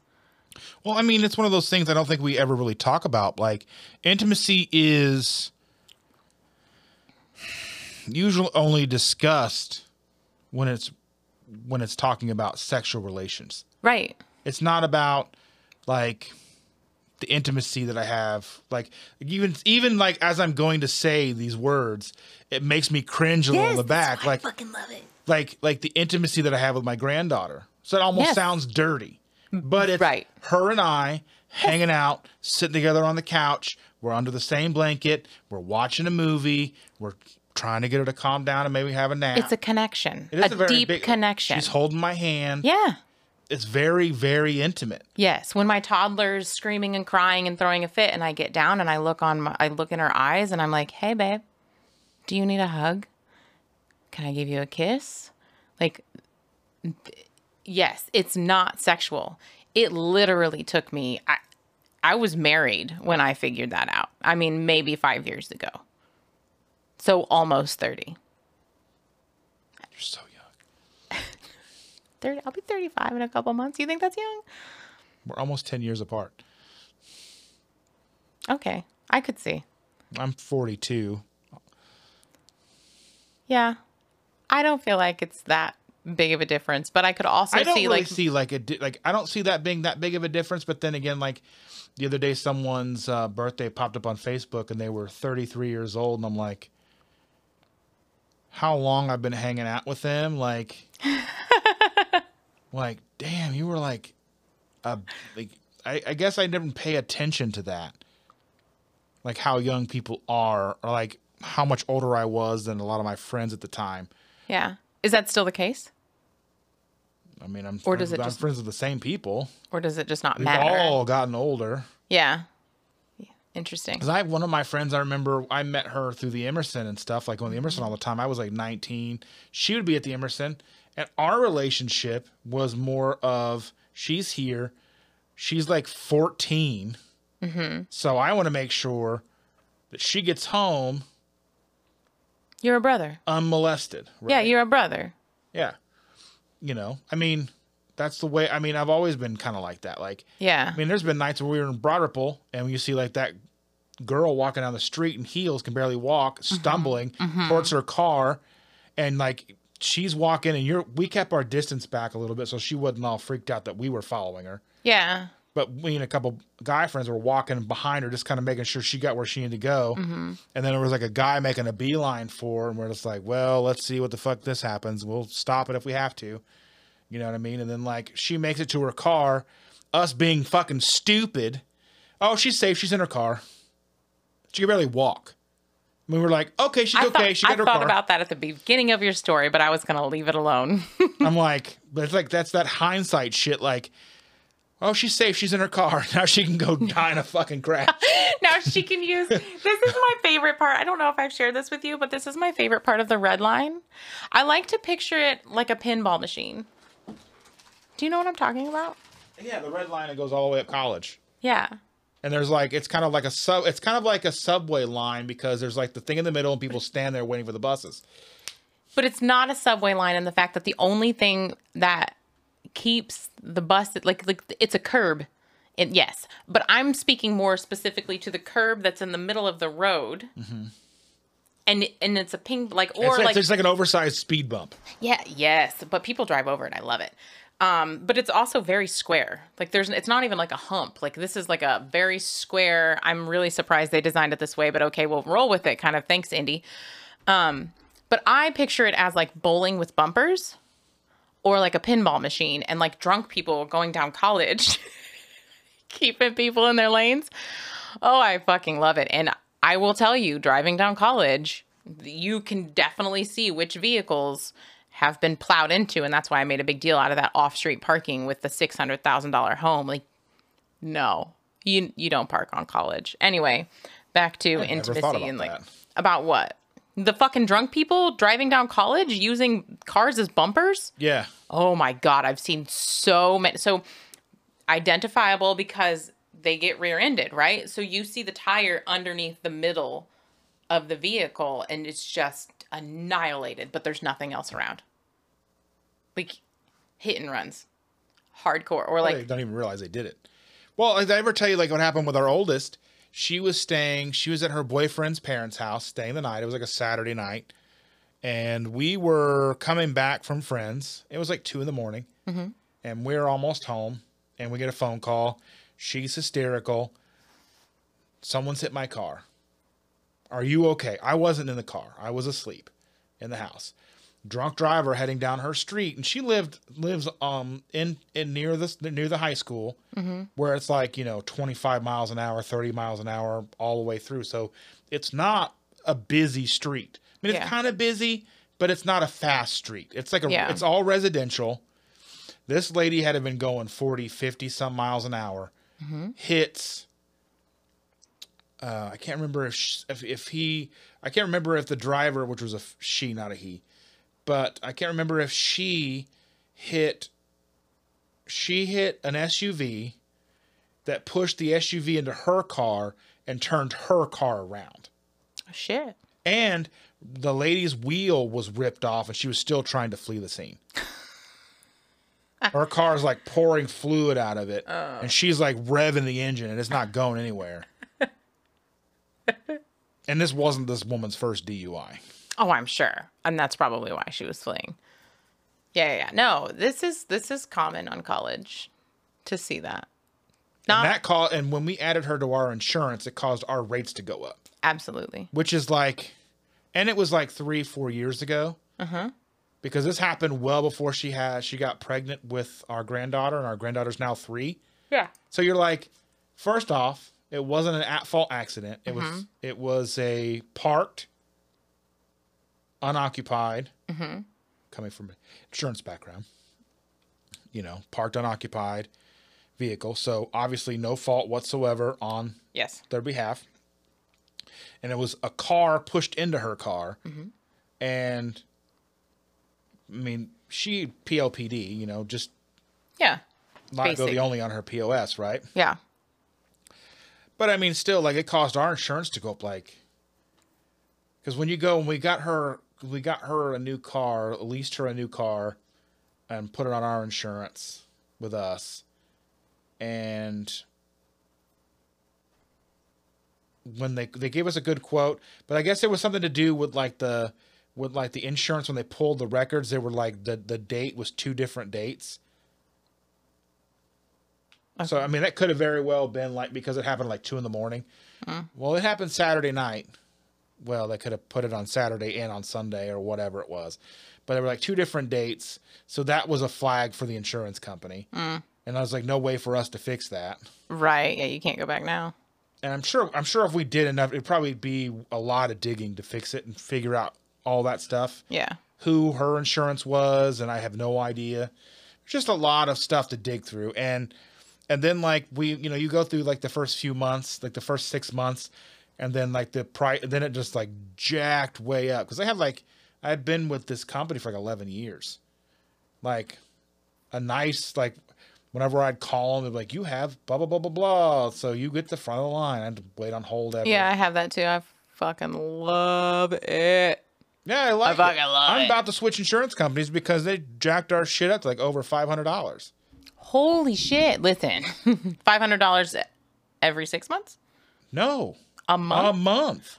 But that's for four cars. Listen, in January, when I like left my husband and did all that shit, my van, oh, oh no, no, no, no. This was on the 4Runner. My 2015 4Runner with only 20,000 miles on it. So we're talking, this is a basically a brand new vehicle. Was cheaper on insurance than him having his two cars that he had. And the oldest was like a 2000 maybe seven, eight. It was cheaper because of how much shit was on his record and how much shit he's claimed. I had that new of a vehicle and it was less expensive. And at that time, it was um Well, you're also a woman over twenty five. yes, it well it was two hundred and thirty dollars for six months. I was elated. I, like I I literally like could not fathom how my insurance was that cheap That's crazy. for full co- full coverage. It is crazy. Should I? I still pay even for me, and I'm 40 some years old, and I would still paying. On uh, my 2019, I'm still paying like a hundred and some dollars a month just for mine alone. It's so stupid cheap for me to have insurance, and I get the front of the line. And I don't mean to rub that in, but Well, I get front it's of the a line it's a too, win. It's a win. You know what I'm saying? Like you get these little tiny wins in life, and you're like, yes. The bug in here. Oh, all the other shit, all the other shit gone wrong. I'll take that win. I just I gotta watch the time. Okay, we got 20 minutes. I can't I can't be late to go get my kid anymore. Okay, because it costs thirty dollars if I'm late. Does it? Yes, a day. So if I'm, that's a lot of money a day when you start thinking they go to like that's a potential to have $150 a week tacked onto there. What time you need? What's your heart out? I have to be there by 3:15. So I have to literally be pulling out of your driveway by 2:45 at the latest. So let's like 2:30 I feel like should be goals. because you never know what traffic is going to be like at that time of day. Like even this morning, so Jesus. Okay. My oldest started her own chess club, which I fucking love that she started a chess club, but now it's it's in the morning before school. So now on Wednesdays, I have three different drop off times at two different schools.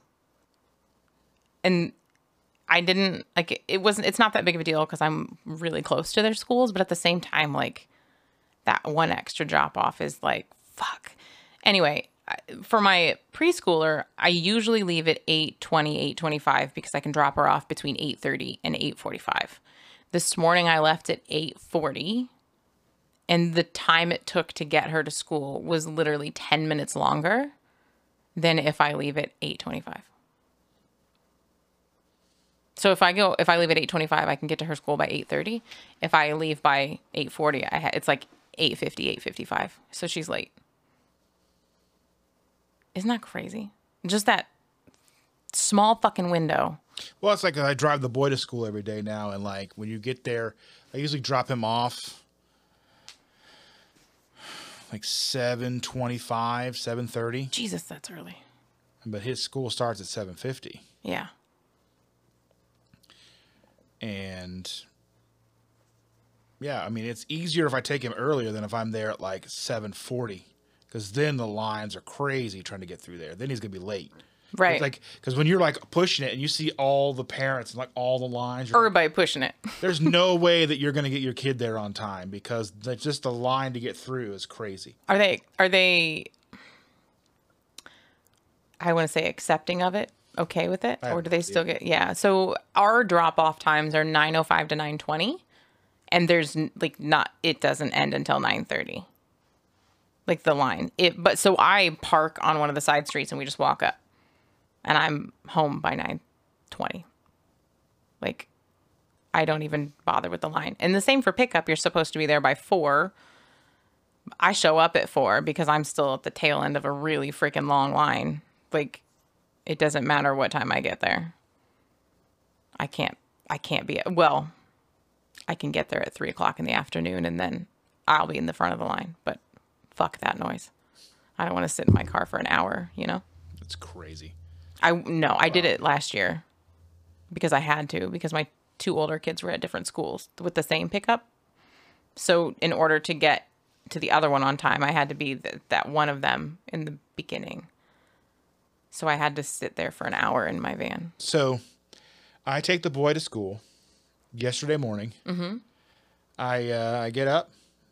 I go into his room. I open the door, turn the light on. I get him up. I stand at the stairs and wait for him to get up and move. He's up and moving. He goes and closes his door.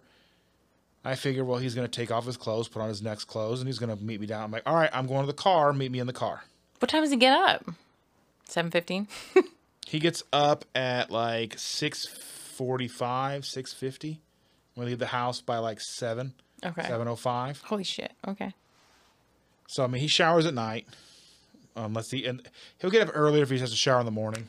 I used to do this shit. No, I'm not judging. I'm just like, man, I could. I as an old ass human being now, I could not get up five to ten minutes before I needed to leave, and like, I, well, I do because I get up because all I got to do is get up, put on some slippers, make sure I have my driver's license. So it's just like a clip thing that pops in my pocket. Grab the keys, go sit in the car, Right.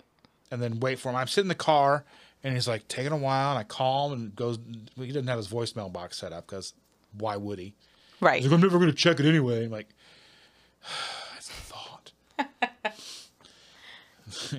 and then it's like, you know, we pay for this, but you don't, you don't follow up with your obligation. You're into the deal. But uh I'm sitting there and like finally like 20 minutes goes by. And I you know, the woman was upstairs waiting for uh or no, because we didn't have the girl yesterday, but she was she was still home, and I was like, "Hey, can you? I'm downstairs in the car. Can you run and make sure that Hunter's getting ready?" And she goes, and I hear her, "Get up!" He had laid back down and fell asleep. Mm. Got up, closed the door in my face, and went and laid back down and went to sleep. So he was late. No, we were still on time That's because good. we get up early enough to get there early because he likes to walk around talk with his friends and stuff. Yeah. But that's why you should be allowed to punch your kids in the face. I think that you just need to spray him in the face with water or something when he does that.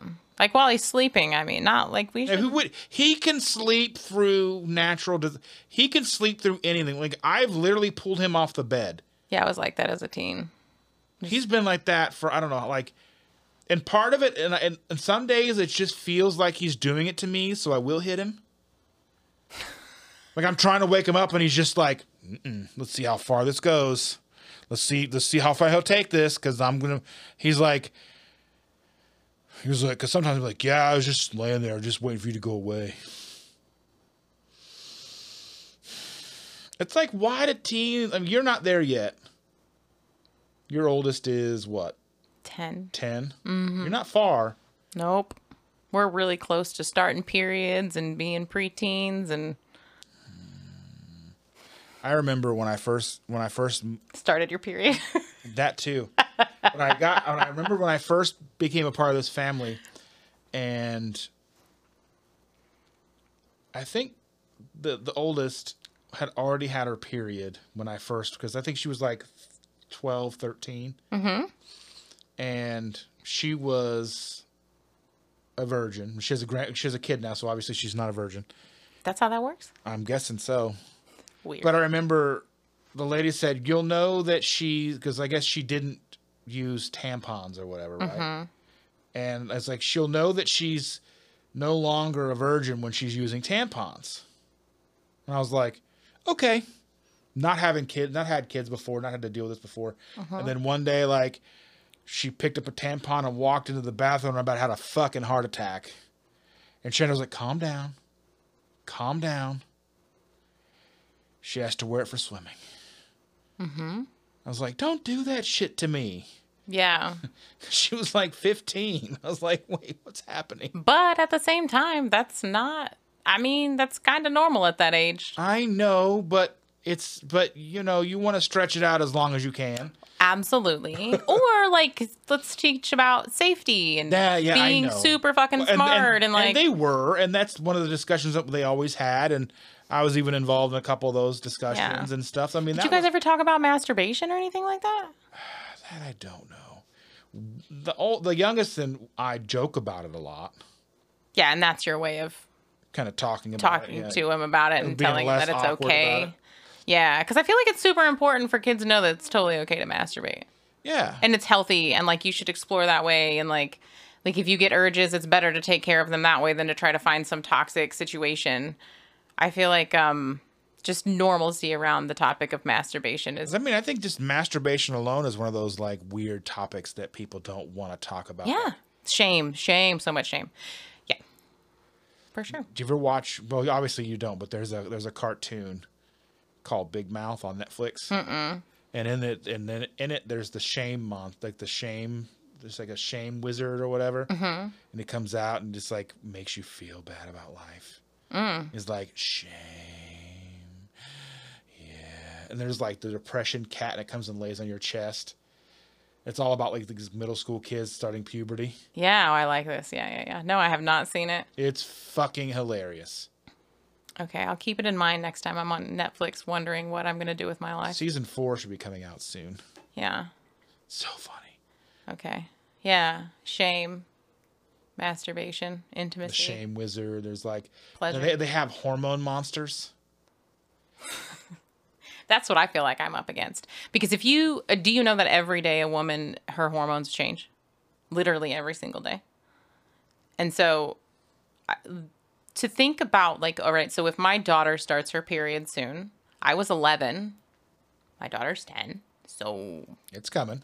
we here it's arrived um so to think like Y'all oh, are gonna sink. so to think that like it's i mean hang on here because this is where i'm getting at to think that it's just gonna like pop up and then change is stupid I- think the girl like i've not done any research on this but i'm just gonna say that like building up to when a girl starts her period it would only make sense that it shifts before that happens.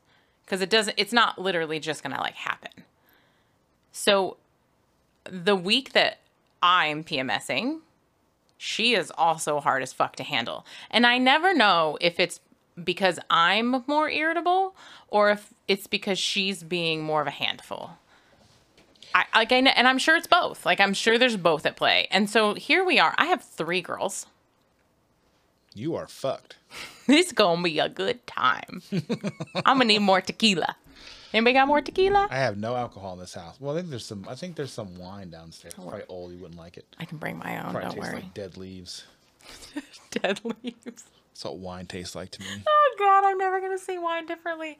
You know what? I think the same about wine, but that wine party I went to was really good. There are some sweet wines. I mean, uh, man, It wasn't even the sweetness. that- It was the ones. So she chose. Um, I, I was really impressed, and I can't believe I was even invited to this kind of a party. So I love my friends. Don't get me wrong. Like the friends that I've made are, are they're fucking amazing human beings. But like, she went to a local store and got natural wines. And I'm not just saying like organic and without all of this shit in it. I'm saying like there was a wine there that was made like old school wine was made. There was a wine there that was made without fucking skins on the grapes. Like like this is like well thought out old school methods of making wine that had no additives and extra stuff in it. Like the length that she went to pick out the wines that we tasted and that she knew the background of them, it just blew my mind. Like she could literally tell you everything about it's these funny how alcoholics get to their wine.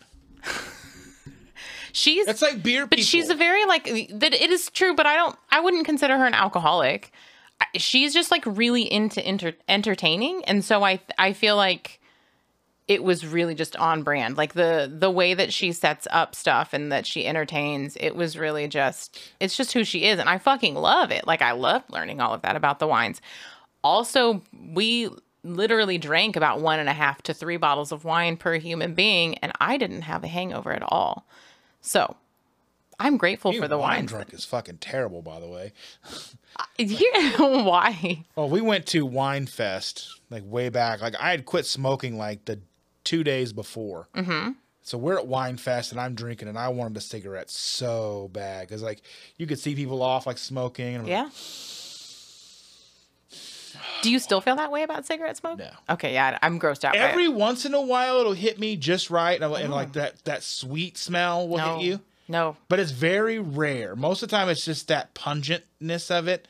But every once in a while, like if it's like a freshly lit cigarette, sometimes it'll just kind of waft by. Like, but I, it's also like a childhood thing too, maybe because my, my grandma smoked. And, yeah, my mom smoked, and now- all I think about is like, like dirty, dingy '70s walls where like it just permeated into it and all that. Anyway, go ahead with Oh, yeah. your with your story about being wine drunk. And then we like decided it was a good idea to walk home from Military Park.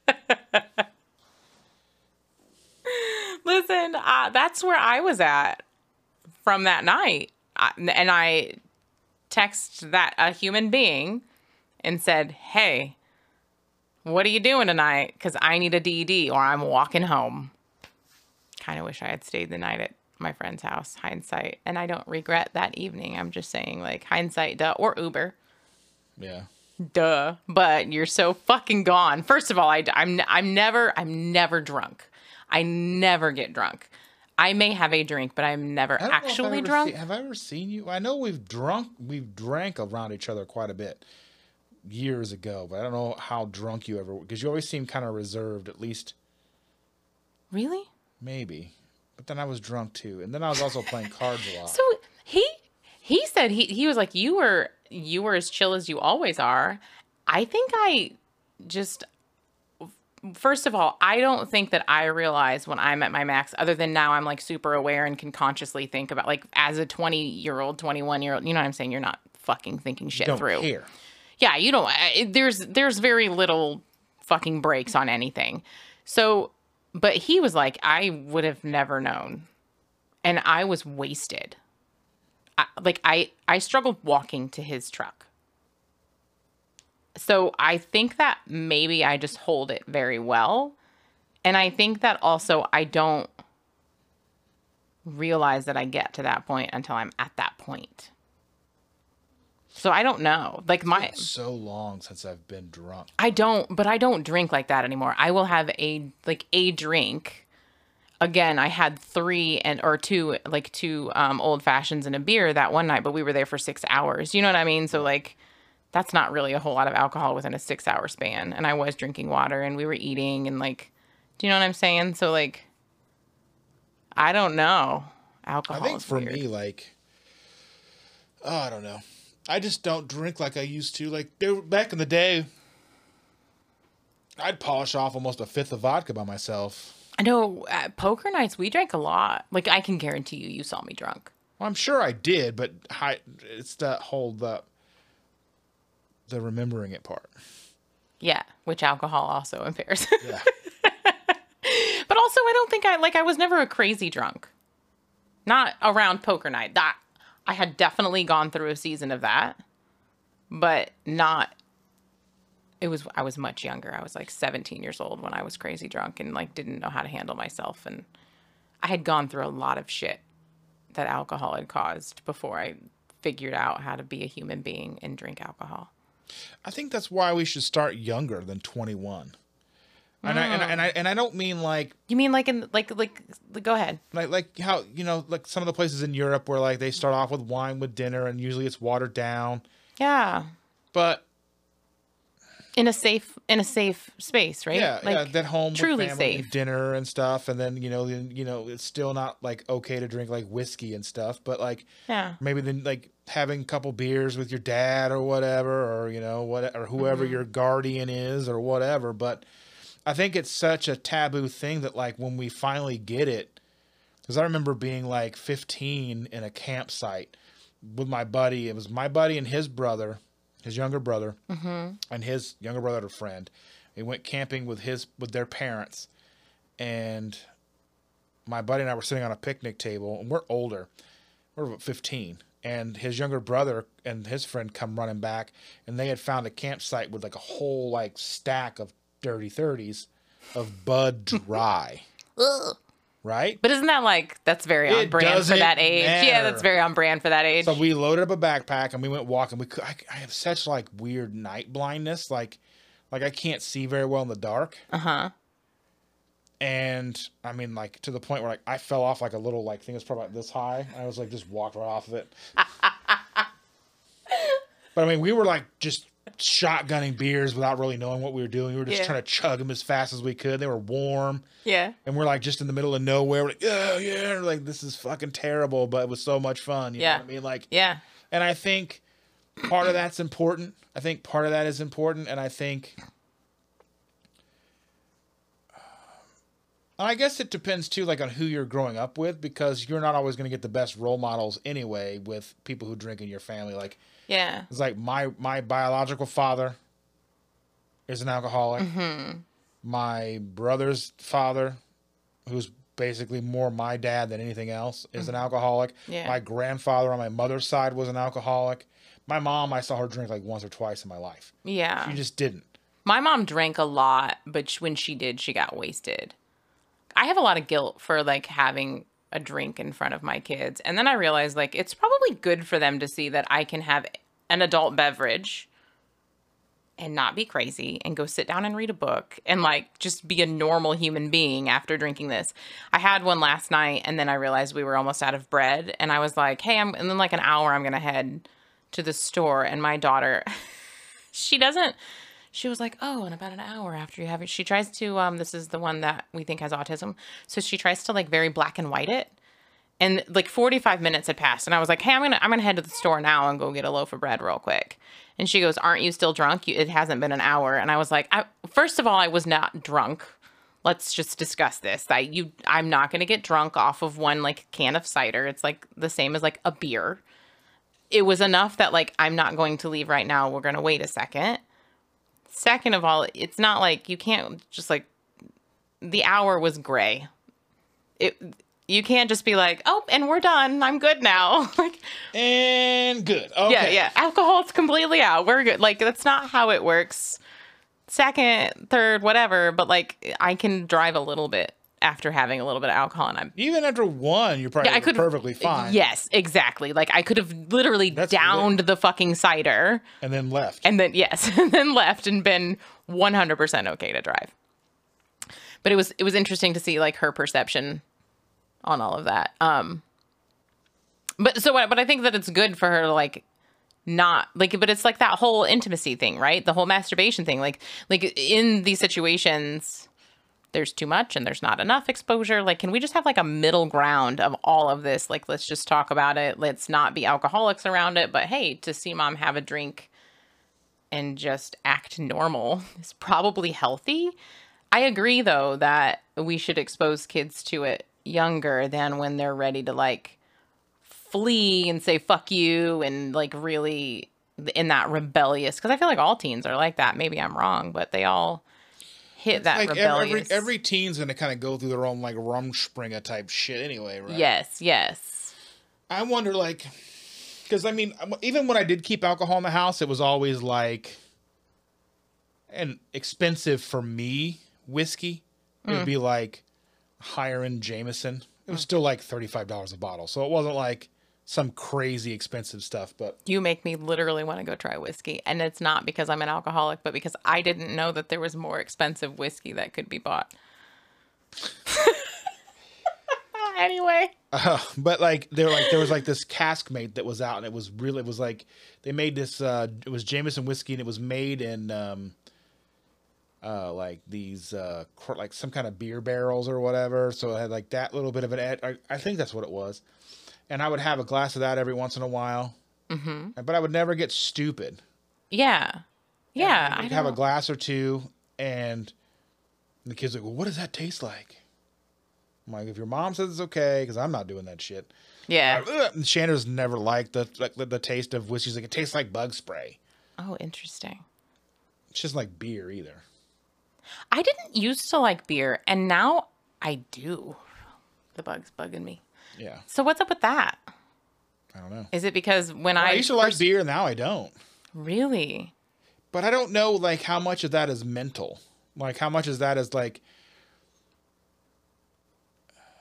trauma, if you will, of dealing with alcoholic friends and uh, the destruction that that causes That's in your life and that's, stuff. You know that's what I mean? one hundred percent trauma. Yeah. Not if you will. It is one hundred percent trauma. Well, I'm not. I'm not the woo woo one here. So Yeah. Um yes, and that's interesting. Like are you drinking the same kind of beer that you would have drank then? Prob- No, well, I mean, because when I was younger, I always liked like Newcastle, which is a more higher end, mid range budget beer. You know what I mean? So this is this is exactly what I was going to bring up. Like literally what you just said there is like anytime I drank any of those beers, I fucking hated them. Like the the beers that were in my budget then, not that I should be buying higher end beer now, but like the beer that I've had now is like local breweries and like But that's something that all of wasn't this really fucking then. I know, I know. And so all this bougie beer and so I don't know if I like it now because beer is so different now. And like the the spectrum of types of beer like that it's accessible and I don't know, it's just weird.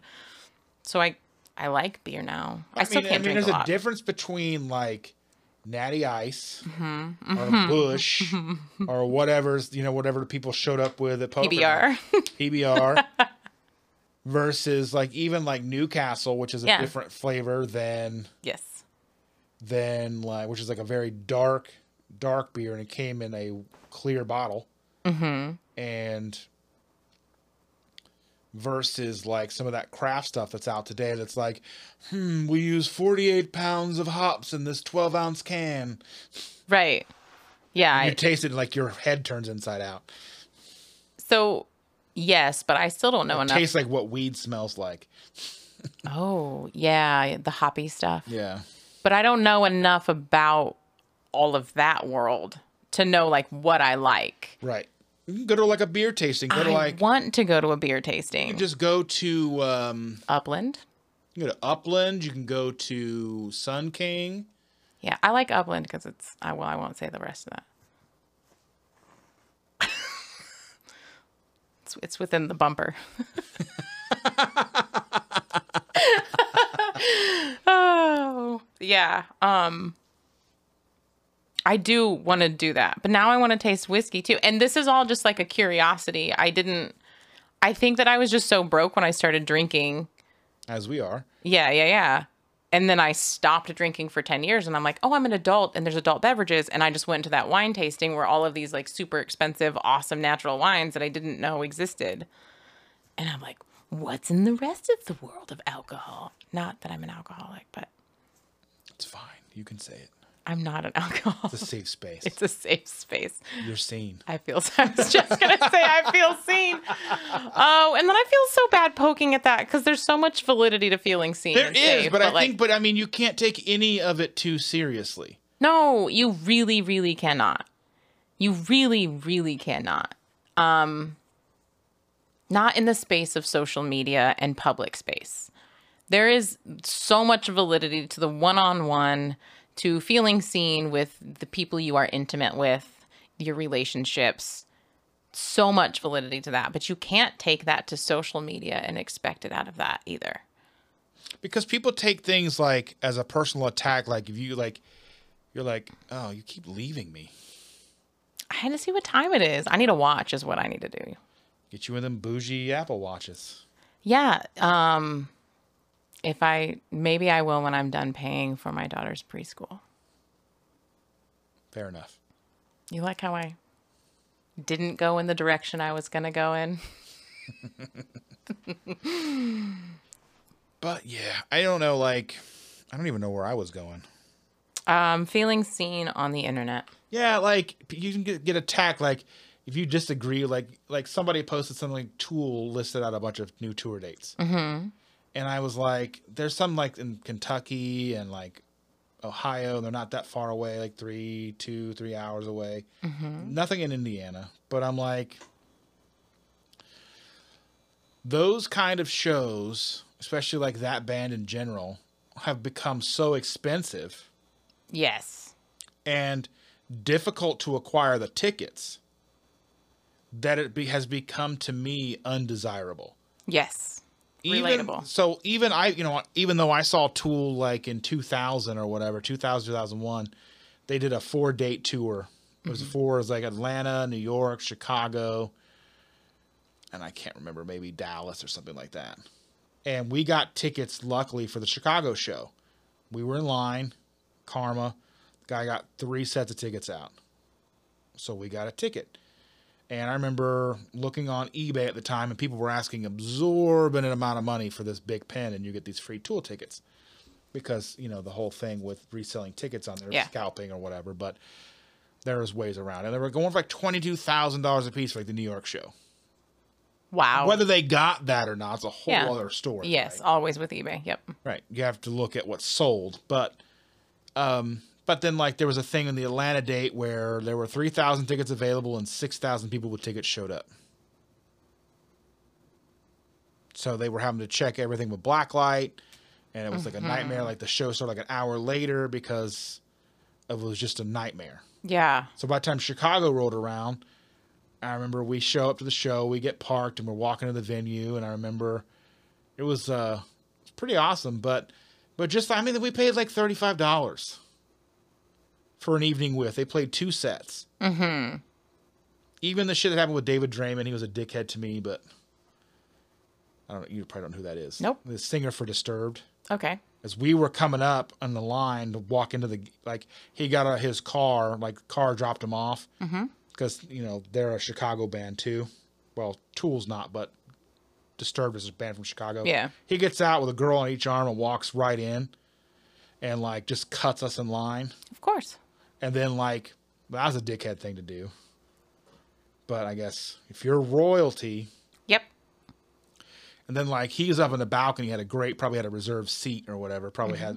This was at the Riviera Yeah. in Chicago, and um, I remember he stood up and he looked over the crowd like, and someone was like, "Oh, wow," you know that whole fucking thing, and I was Yeah. like, "Oh, "What a fucking tool bag."